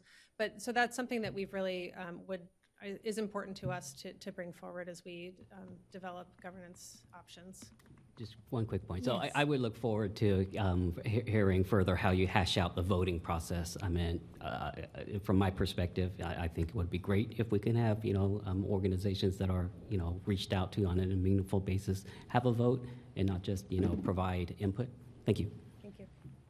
For those of you who watch or don't watch Jeopardy, you just need to frame it as a question. Thank you, though. Good points to raise. Um, okay, okay, Councilmember Herrera Spencer, back to you. Thank you, Mayor. Um, Okay, so I just wanted to follow up in regards to, and I appreciate the point that Member Jensen raised, uh, staffing. Uh, Could a- any of these grants, or does staff anticipate that there would be grants available to help cover the cost of uh, additional staffing if necessary?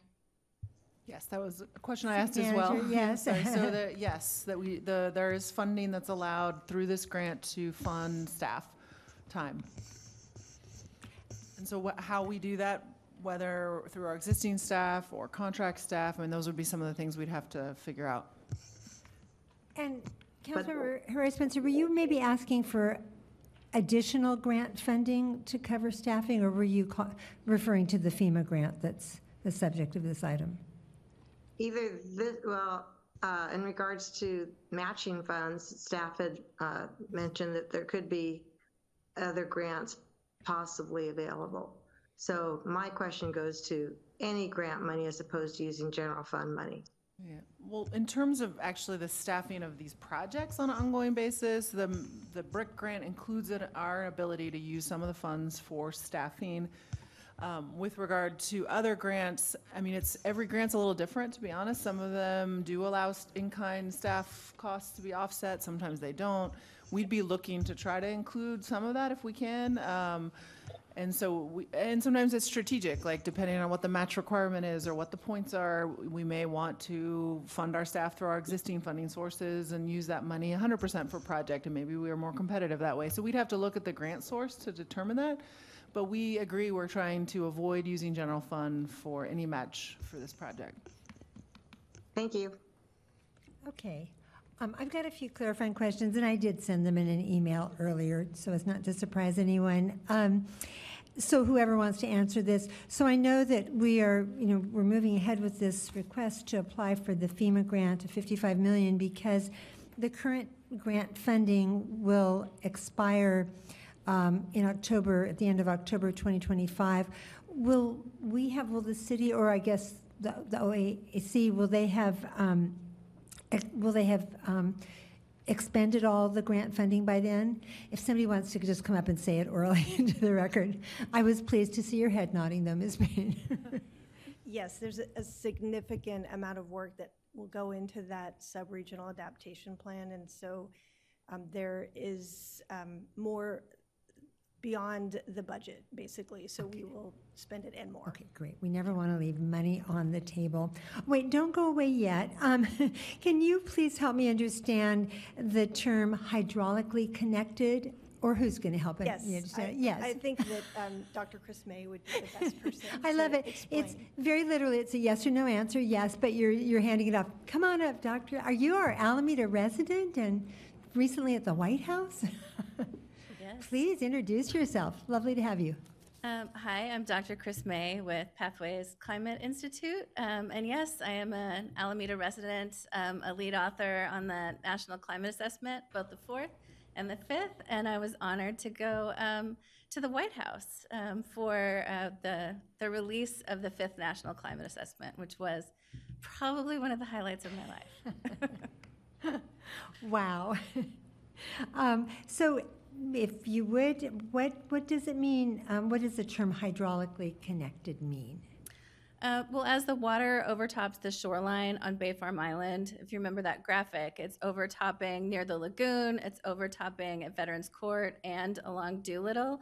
And so all of those water is like co-mingling through the neighborhoods and around on the streets. And so you can't just address the flooding at Veterans Court and take everybody out. And the port can't just address it at Doolittle and take everyone out of the floodplain.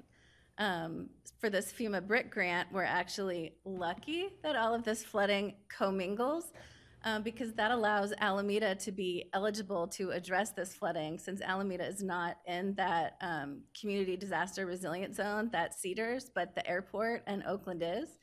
Um, and the, the airport needs Alameda to address their flooding to, to remove them from the floodplain. Um, so this is, you know, a great opportunity to really address these very complex flood hazards um, on Bay Farm Island.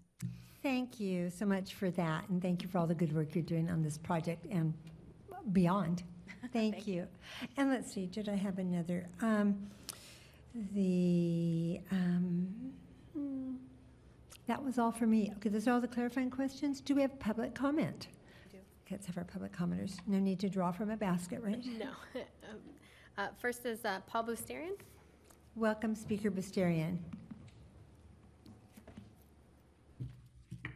Good evening, Mayor and Council.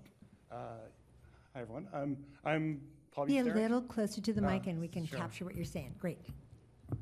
Is this working? Yes. I'm Paul Beusterien. I'm um, the Vice President of the Community of Harbor Bay. Uh, We're one of the ones that sent of the letters of support. Uh, We, our board unanimously supports this. Um, And I want to talk a little bit more about that and emphasize some of the great points we've just heard. Um, I also want to speak as an Alameda resident because this goes beyond just our, our, we have 3,000 homes and it affects us a lot, but it also affects a lot of other people as well. So um, Yeah, I, I mean, some of us were affected, many of us were affected in 2017, 18, when the FEMA reassessed the floodplains. Many Alamedans haven't had to start, not only understand that increased risk that we saw those pictures of, also have to pay yearly required um, flood insurance, and that's pretty costly for a lot of Alamedans. And at, whenever FEMA assesses, again, it's just gonna go up and up and up, and more people are gonna get hit with those risks to their property as well as costly annual flood insurance rates that are required by FEMA. Um, Yeah, so um, I think we all can benefit by this investment, and we see cities around the bay passing costly bond measures. It's a really great opportunity to take advantage of this and get this big federal match and really take a step forward. And as we heard from Ms. Mueller at the beginning, there's billions of dollars that needed to be done in the Bay over the future. So this is just the beginning. And a reason, and we've talked about why it's so great, but I think another reason to go ahead is some of the hows about how the city is approaching this. And I, I've been lucky enough to go to some of the meetings of the adaptation group. And it's really impressive to see Alameda and Oakland and the port and the Caltrans and all these community groups coming together, working on a plan to, it, on these complicated cross-jurisdictional issues that are tough to solve, tough to work together, and clearly there's a lot more to go, but I think it's a great start. And we, it's really to take advantage of this great work done so far and get us going for the future. It's really economic. Um, so, yeah. Um, what else? Yeah, I think we can be a, a role model for the rest of the Bay Area because this is, it's, there's just gonna be more of these. The climate doesn't pay attention to city boundaries. So we need to be able to solve things in cross-jurisdictional ways, and this is a, a good way to do it. And, um, yeah, um, Ms. Ott mentioned that th- we need to, to think about the bread and butter and this. I, I think we need to get to the point where this is part of the bread and butter, thinking about the climate and thinking about what that's going to mean in the future. I, I, I know it's not that, it's going to be something special to get started, but I think hopefully we can get to this being part of the bread and butter, thinking about what is, we live near the water, let's. Thank you so much for your remarks. Our next speaker. Keta Price? Welcome, Speaker Price. Hey, what's up with it? Yeah, it's Keita. Keita, Keita. Price. Keita, welcome. Uh, what's up with it? How y'all doing? I'm uh, Keita Price, uh, owner and principal planner of Hood Planning Group, and I'm a Deep East Oakland native, born and raised, and I'm still living there, considered an economic disadvantaged community. Um, yeah, and I've been having the pleasure to be in the, um, the Oak Group. I'm glad we got a new name. Uh, the other name was pretty long, but uh, yeah, I've been in it from the get from the beginning, about two, three years now, and so yeah, it's just been a pleasure. So I'm gonna spend less time talking about the BRIC grant because I feel like you gotta read more. Y'all been having great questions, and it's uh, to me a no-brainer to support. So I'm gonna spend a little bit more time on yeah, speaking to the collaboration piece. Um, you know, I'm a point guard. I'm all about being a team player, um, and yeah, so I've just been having the pleasure. Just want to shout out Danielle and Gail for being a convener and Alameda for y'all spending the staff hours to be the convener of this multi-jurisdictional collaboration because it is important. As a community member, thank you for your question, uh, Mr. Vice Mayor, about how the community voice will be involved in the governance because that's you know, mainly why I'm here. When I first came to the group, it wasn't no funding for us, myself to be involved, and you know Danielle and Gil and the group made uh, many commitments to say that they you know, make sure that we get the money. And like it was mentioned, we got 300k so far, and that's just a start. And so um, yeah, I'm just happy to be at the table. Um, again, within the, I will say, within the BRIC grant um, for the Columbia Gardens, um, for the part of the Columbia Gardens, I'm, I'm not in that neighborhood, but I do a lot of different projects for that neighborhood, the San Leandro Creek. Um, but when it comes to just low income homeowners in that area and renters, um, it would just be nice to leverage a lot of this adaptation money to support um, economically disadvantaged communities like mine. That's primarily why I'm in this work. Hood Planning Group, what I do is I'm passionate about urban planning, and I'm really just trying to get communities to understand that it's a process that they can utilize to reimagine their um, their neighborhoods um, as well as their environment, like the shoreline. So, um, when it comes to this money, we really should try to do our diligence to we call it equity, um, but yeah, try to you know um, serve as many people as we can, and like really, truly, and deeply. So yeah, again, I'm just happy to be a part of the group. Um, again, it's just really important to bust silos, um, and I'm I'm real just big on that. So um, and with building trust is really big. So we, we, we've been building a good rapport over this past two years and um, a good line of communication. Everything won't be peaches and cream, I'm sure, the whole way through um, with all of this work, but um, we're building a cool foundation to do so um, that I haven't seen in um, yeah in, in, in a long time. And again, the community have asked since Resilient by Design when I first met Chris. Uh, uh, that we really want to continuously and on a paid term be able to talk to the different jurisdictions. And so being in this working group has really helped me to be able to yeah have access to the port, park district, and everybody without having to get a bunch of individual meetings. But um, yeah, thank y'all for your time, and again, thank you Danielle Gill for convening the group. Thank you. Thank you for your remarks. Our next speaker, Is remote uh, Judy Stroyer. Welcome, Speaker Stroyer. Stroyer, welcome.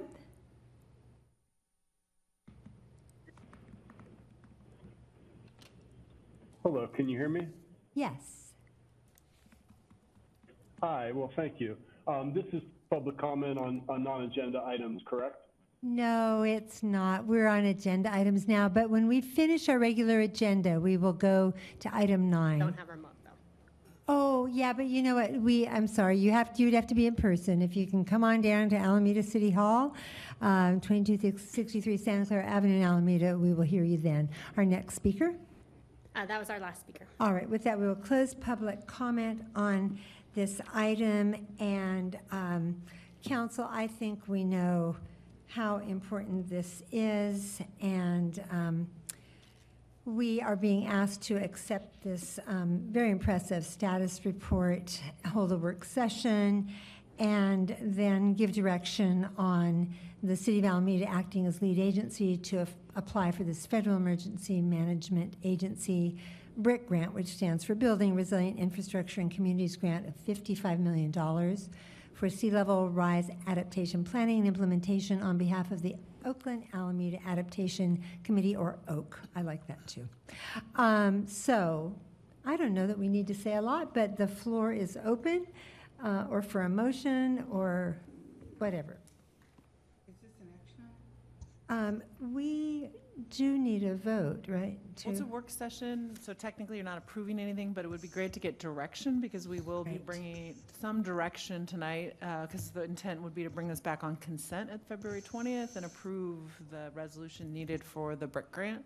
So we could at least have some, either a straw vote or some sort of indication of what the council's direction Well, is on this. and under the alternative section, that's page seven on the staff report, the first alternative is, and it's the staff recommendation, city council can, can take any of the following actions, authorize the FEMA BRIC grant application, um, accept the city staff and Oak's recommendation. And so, Mr. City Attorney Shan, we, we should take, make a motion to that effect, correct?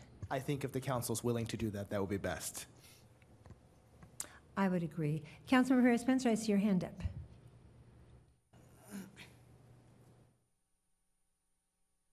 Sorry. Um. I just wanted to speak to, I, I support the regional approach. I think that's very important. Uh, I know uh, years ago, we had a similar organization working together. I think they actually met at the golf course. I'm not 100% sure of where they met, but I do think that this is the way to proceed with this. Um, And I am happy to make that motion. However. I'm not uh, sure exactly what you all wanted us to say.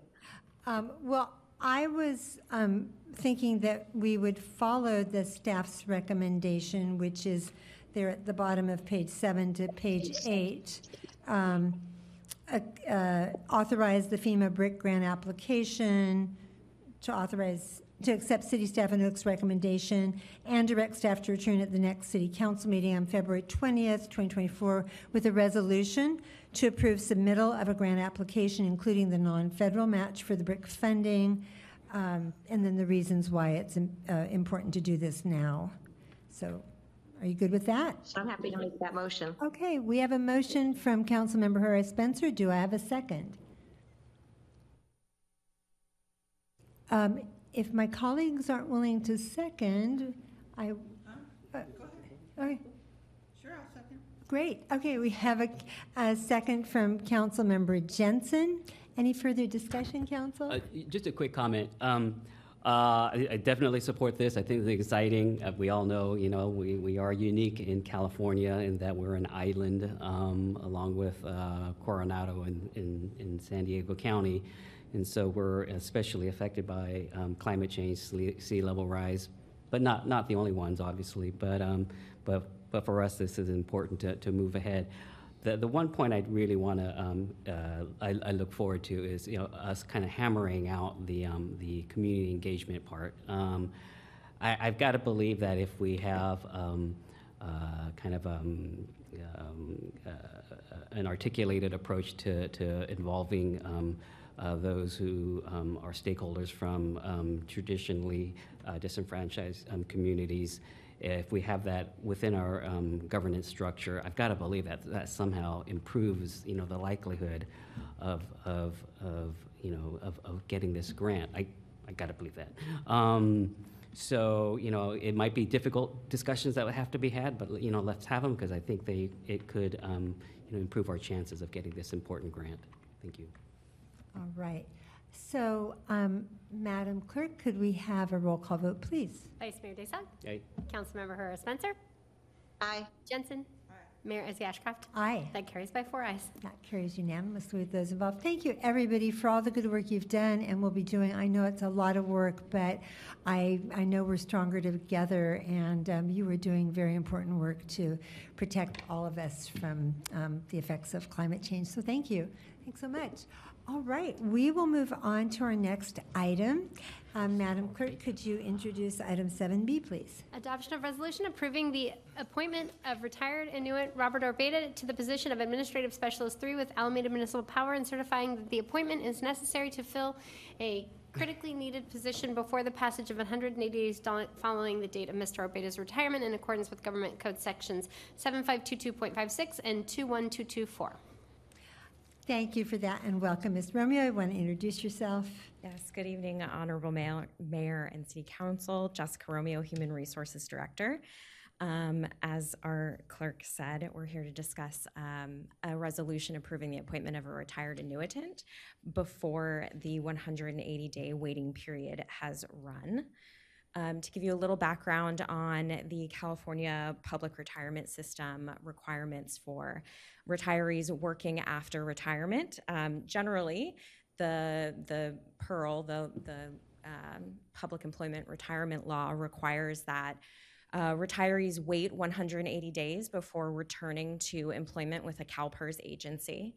Um, but like all good rules, there are exceptions. And one exception, uh, which brings us here tonight, is that the governing body of an agency can adopt on a non consent calendar resolution um, findings that uh, that waive that 180 days. Uh, you would have to find that the retirees needed to perform critically needed duties prior to the expiration of the 180 day period. The retirees not received any sort of retirement related incentive. Uh, the resolution is not placed on consent. Uh, it has to be on a regular calendar. Employment of the retiree would be limited to 960 hours per fiscal year, and the compensation paid to the retiree is not less than the minimum nor more than the maximum of the base salary uh, paid to other employees performing comparable duties. And what brings us here tonight is that uh, Alameda Municipal Power is looking to hire a recent retiree, Robert Orbeta. Uh, Mr. Orbeta retired just last Friday on the 2nd, uh, but AMP is looking for him to come back on February 11th. Uh, that's the beginning of a pay period. It's Sunday. He wouldn't start working until the 12th. Um, he has met all of these requirements. AMP needs him to perform critically needed duties related to um, preparation, uh, implementation, adoption of the fiscal year 24-25 budget, uh, ongoing negotiations with PG&E, and support of AMP's position on aging facilities with NCPA. Mr. Orbeta did not receive any incentive for retirement. His hours will be limited to 960 per fiscal year, and his compensation is being set not at the 105.32 that you see on the screen. That is the maximum that he would be able to receive. His compensation is being set at $103.09 per hour. Um, And this resolution was not placed on consent. And so staff is recommending that you adopt the resolution appointing uh, Mr. Orbeta to Administrative Specialist 3 with AMP um, prior to the passage of the 180 days waiting period. Thank I'm you, Ms. here to answer any questions. We also have acting Assistant General Manager of Administration, Terry Alderson, here to answer any questions about what Mr. Orbeta will be doing. Thank you so much. Thank you for that report, uh, Ms. Romeo. Council, any clarifying questions about the staff report? And Madam Clerk, do we have public comment? Just to confirm, we do not. No public comment? None. We will close public comment. Um, I think this is quite straightforward and well needed. Um, Do I have a motion? So move. All right, I have a motion by Councilmember, um, Councilmember, I'm so sorry, the Vice Mayor to approve this resolution. Do I have a second? Seconded by uh, Councilmember Jensen.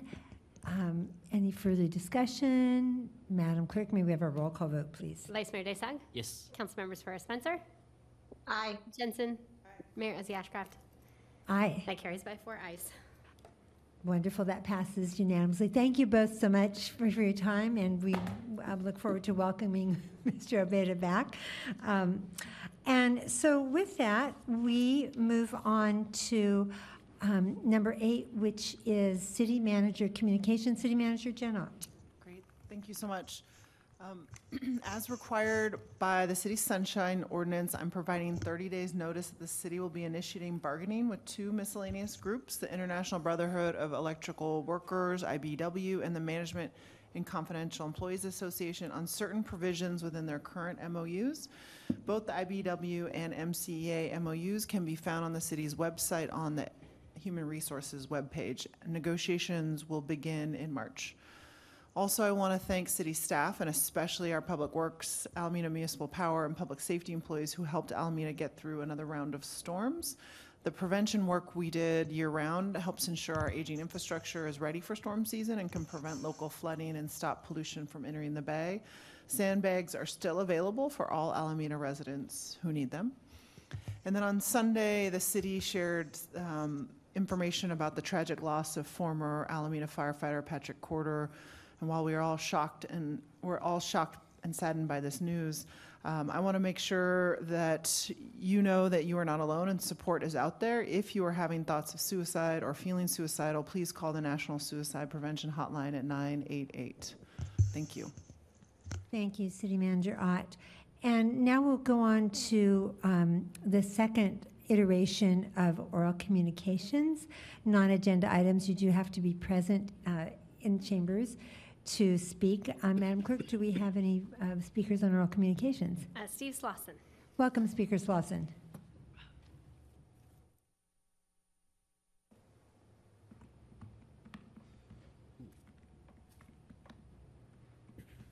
Good evening, Mayor Ashcraft and members of the council.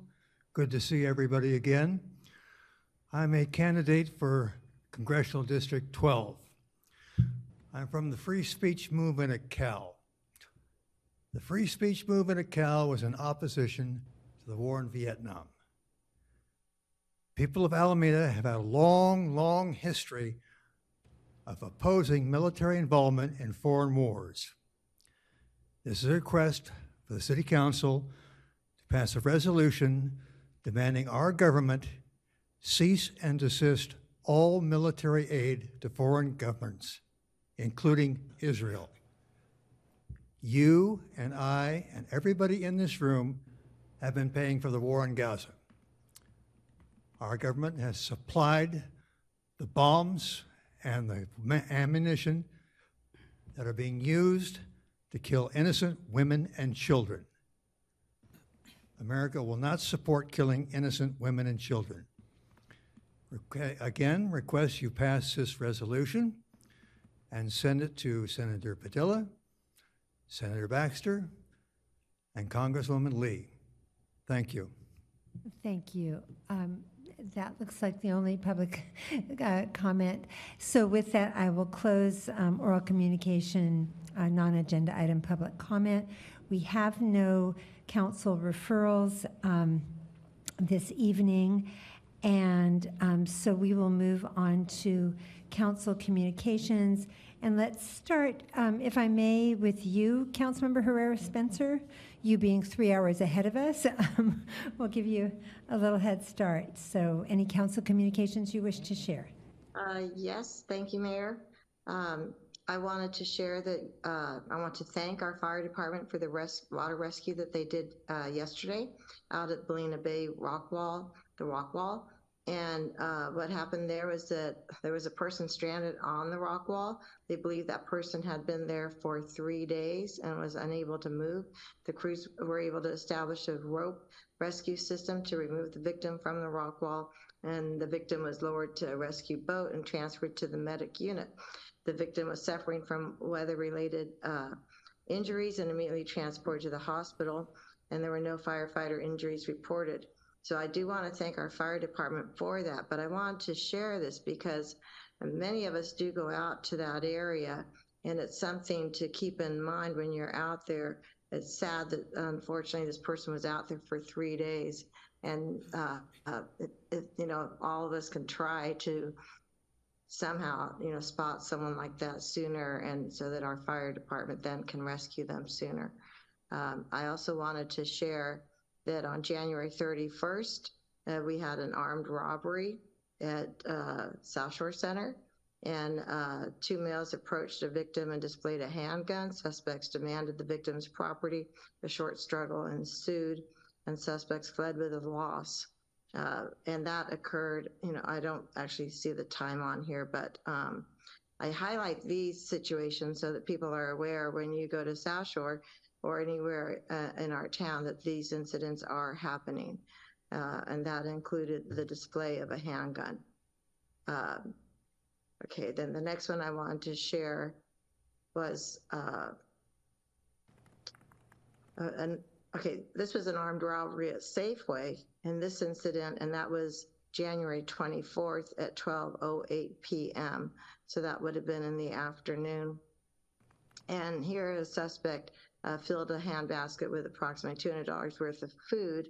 And as they were trying to exit without paying for the items, they were confronted by a loss prevention officer who um, then the suspect lifted their shirt and displayed a handgun in their waistband.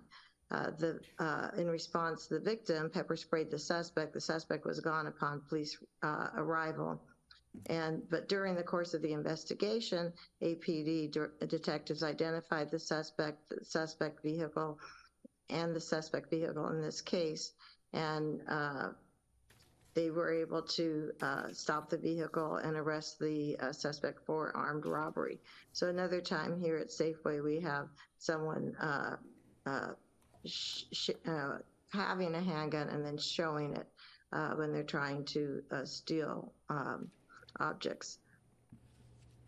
Then uh, on January 25th, uh, we had an attempted robbery at 1800 block of Mulberry Street.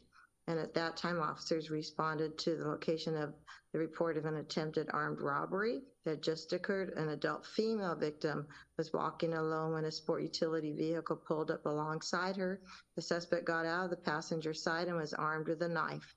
The suspect attempted to forcibly remove property from the victim, and here the victim struggled with the suspect.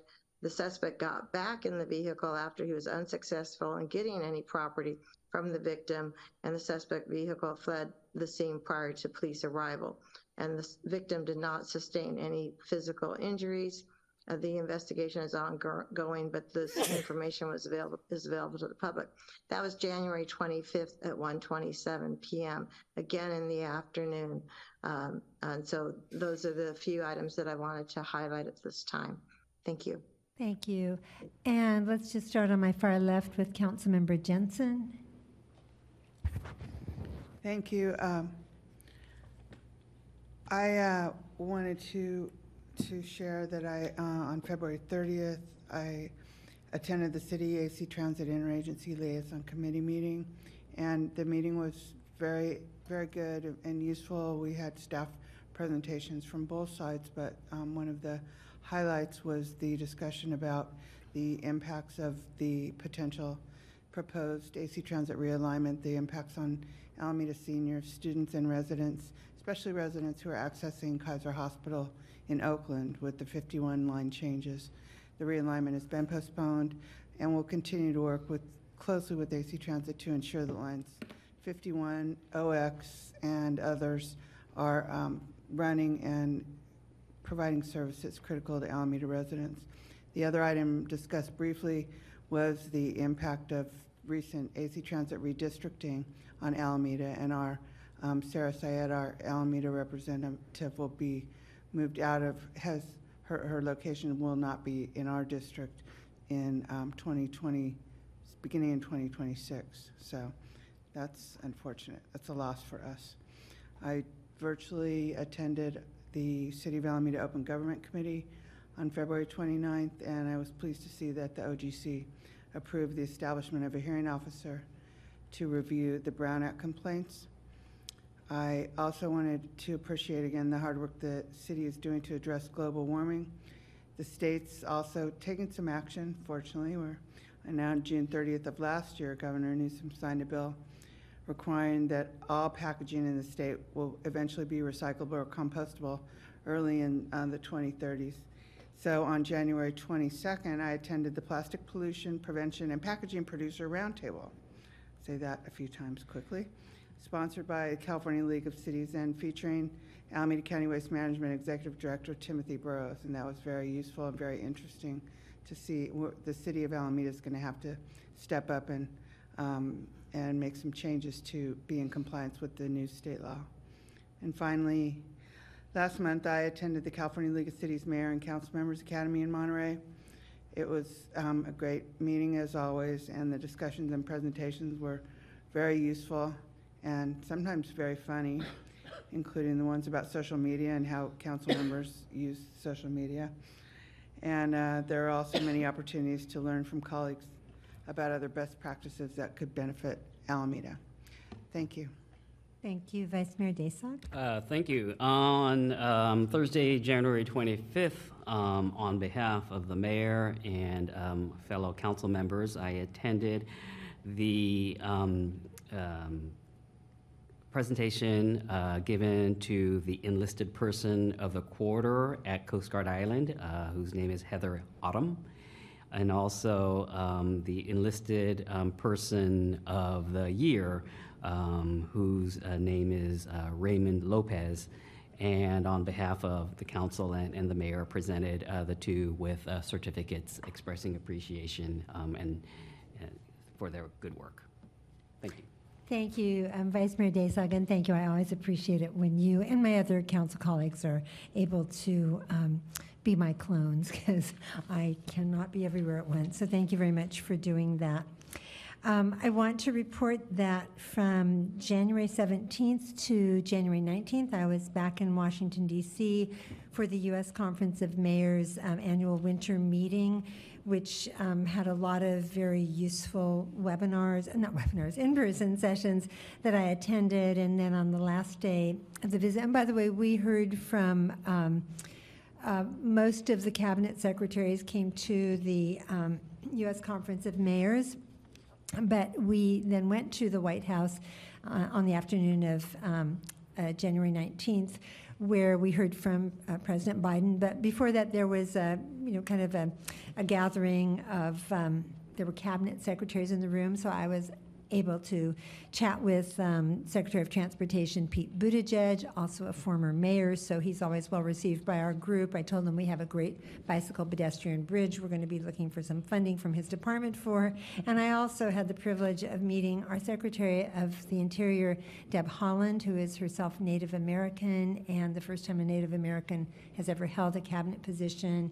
And um, she's, she's amazing. And um, uh, and just being able to you know catch up with different mayors from around the country i came back and went right to the um, groundbreaking ceremony on january 22nd um, for the mckay avenue medical respite center and clinic and um, navigation center I think um, Councilmember Jensen and, but no, Councilmember Jensen, okay, was, was also there, and, and members of city staff. That's really exciting to have the ground broken for that, and, and before too long, the assisted living facility will have their groundbreaking as well.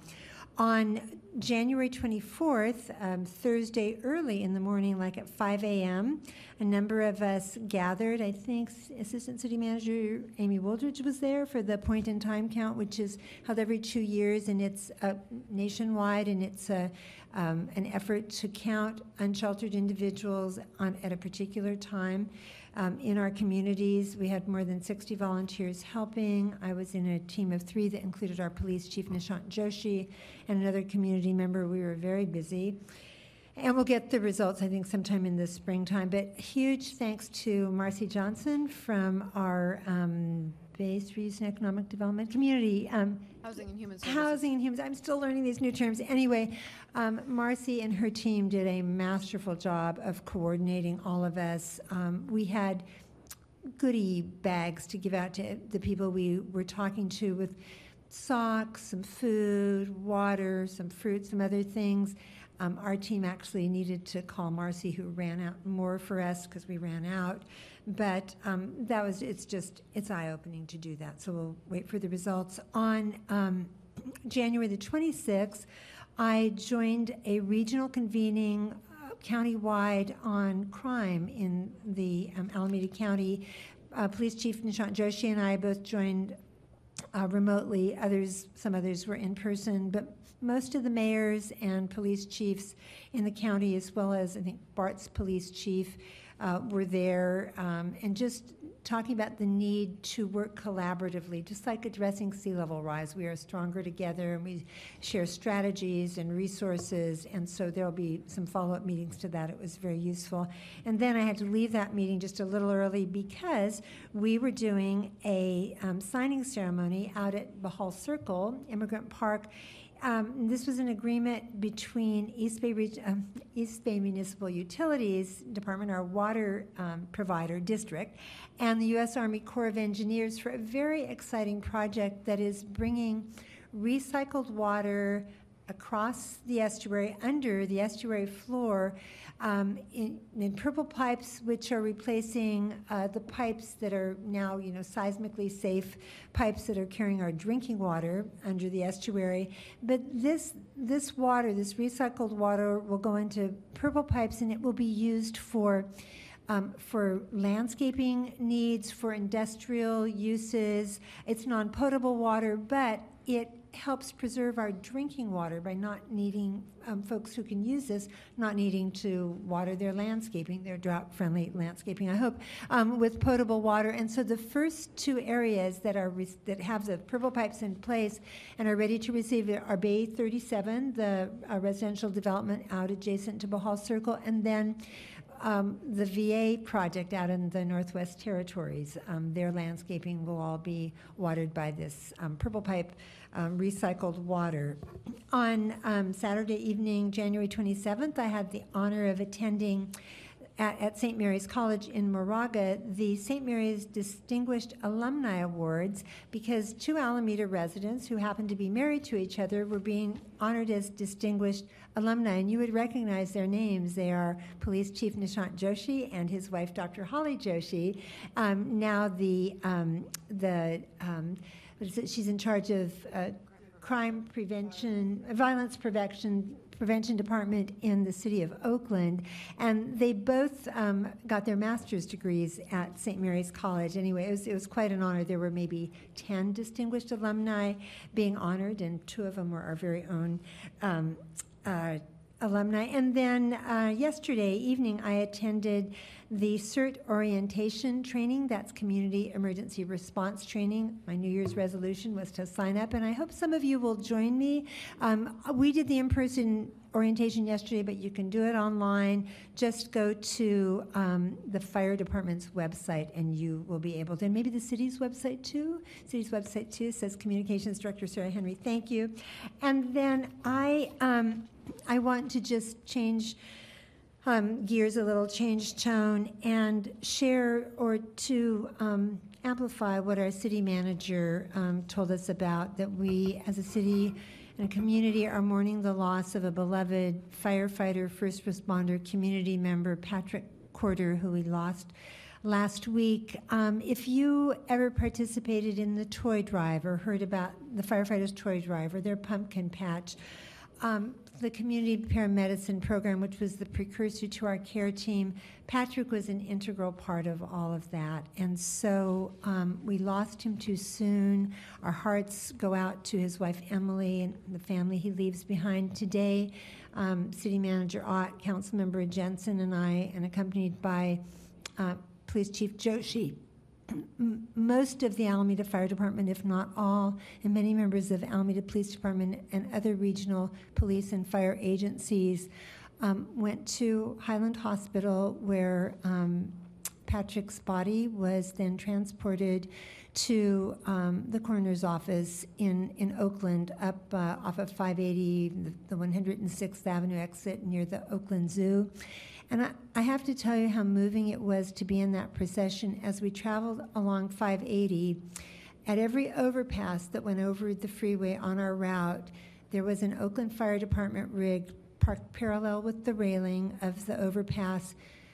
Three or four firefighters were standing on the top saluting until the motorcade went through all the way to the exit. And, um, and then we just, you know, lined the driveway and said our farewells. So there will be a memorial service. The planning is um, in the works, and we'll certainly let the public know when that happens. But um, we hold Patrick and his family in our hearts. And then sadly, yesterday we had another loss in our community. Nick Cabral, who many of you know and would recognize his name, and I know he and Patrick knew and admired each other. Nick passed away, and um, Nick was known as the mayor of the West End. Uh, I was happy to cede that title to him, but a lovely man who did so much for the community. He will be greatly missed. So I am going to adjourn this evening's meeting in memory of both of those gentlemen, Patrick Corder and Nick Cabral. So with that, council, if you would just um, rise, um, and everyone, would you just rise for a moment of silence as we adjourn in the memory of these two individuals?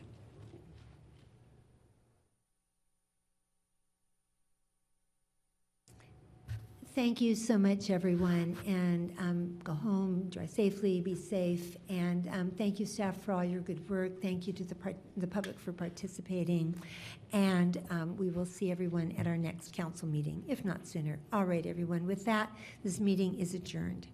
Good night.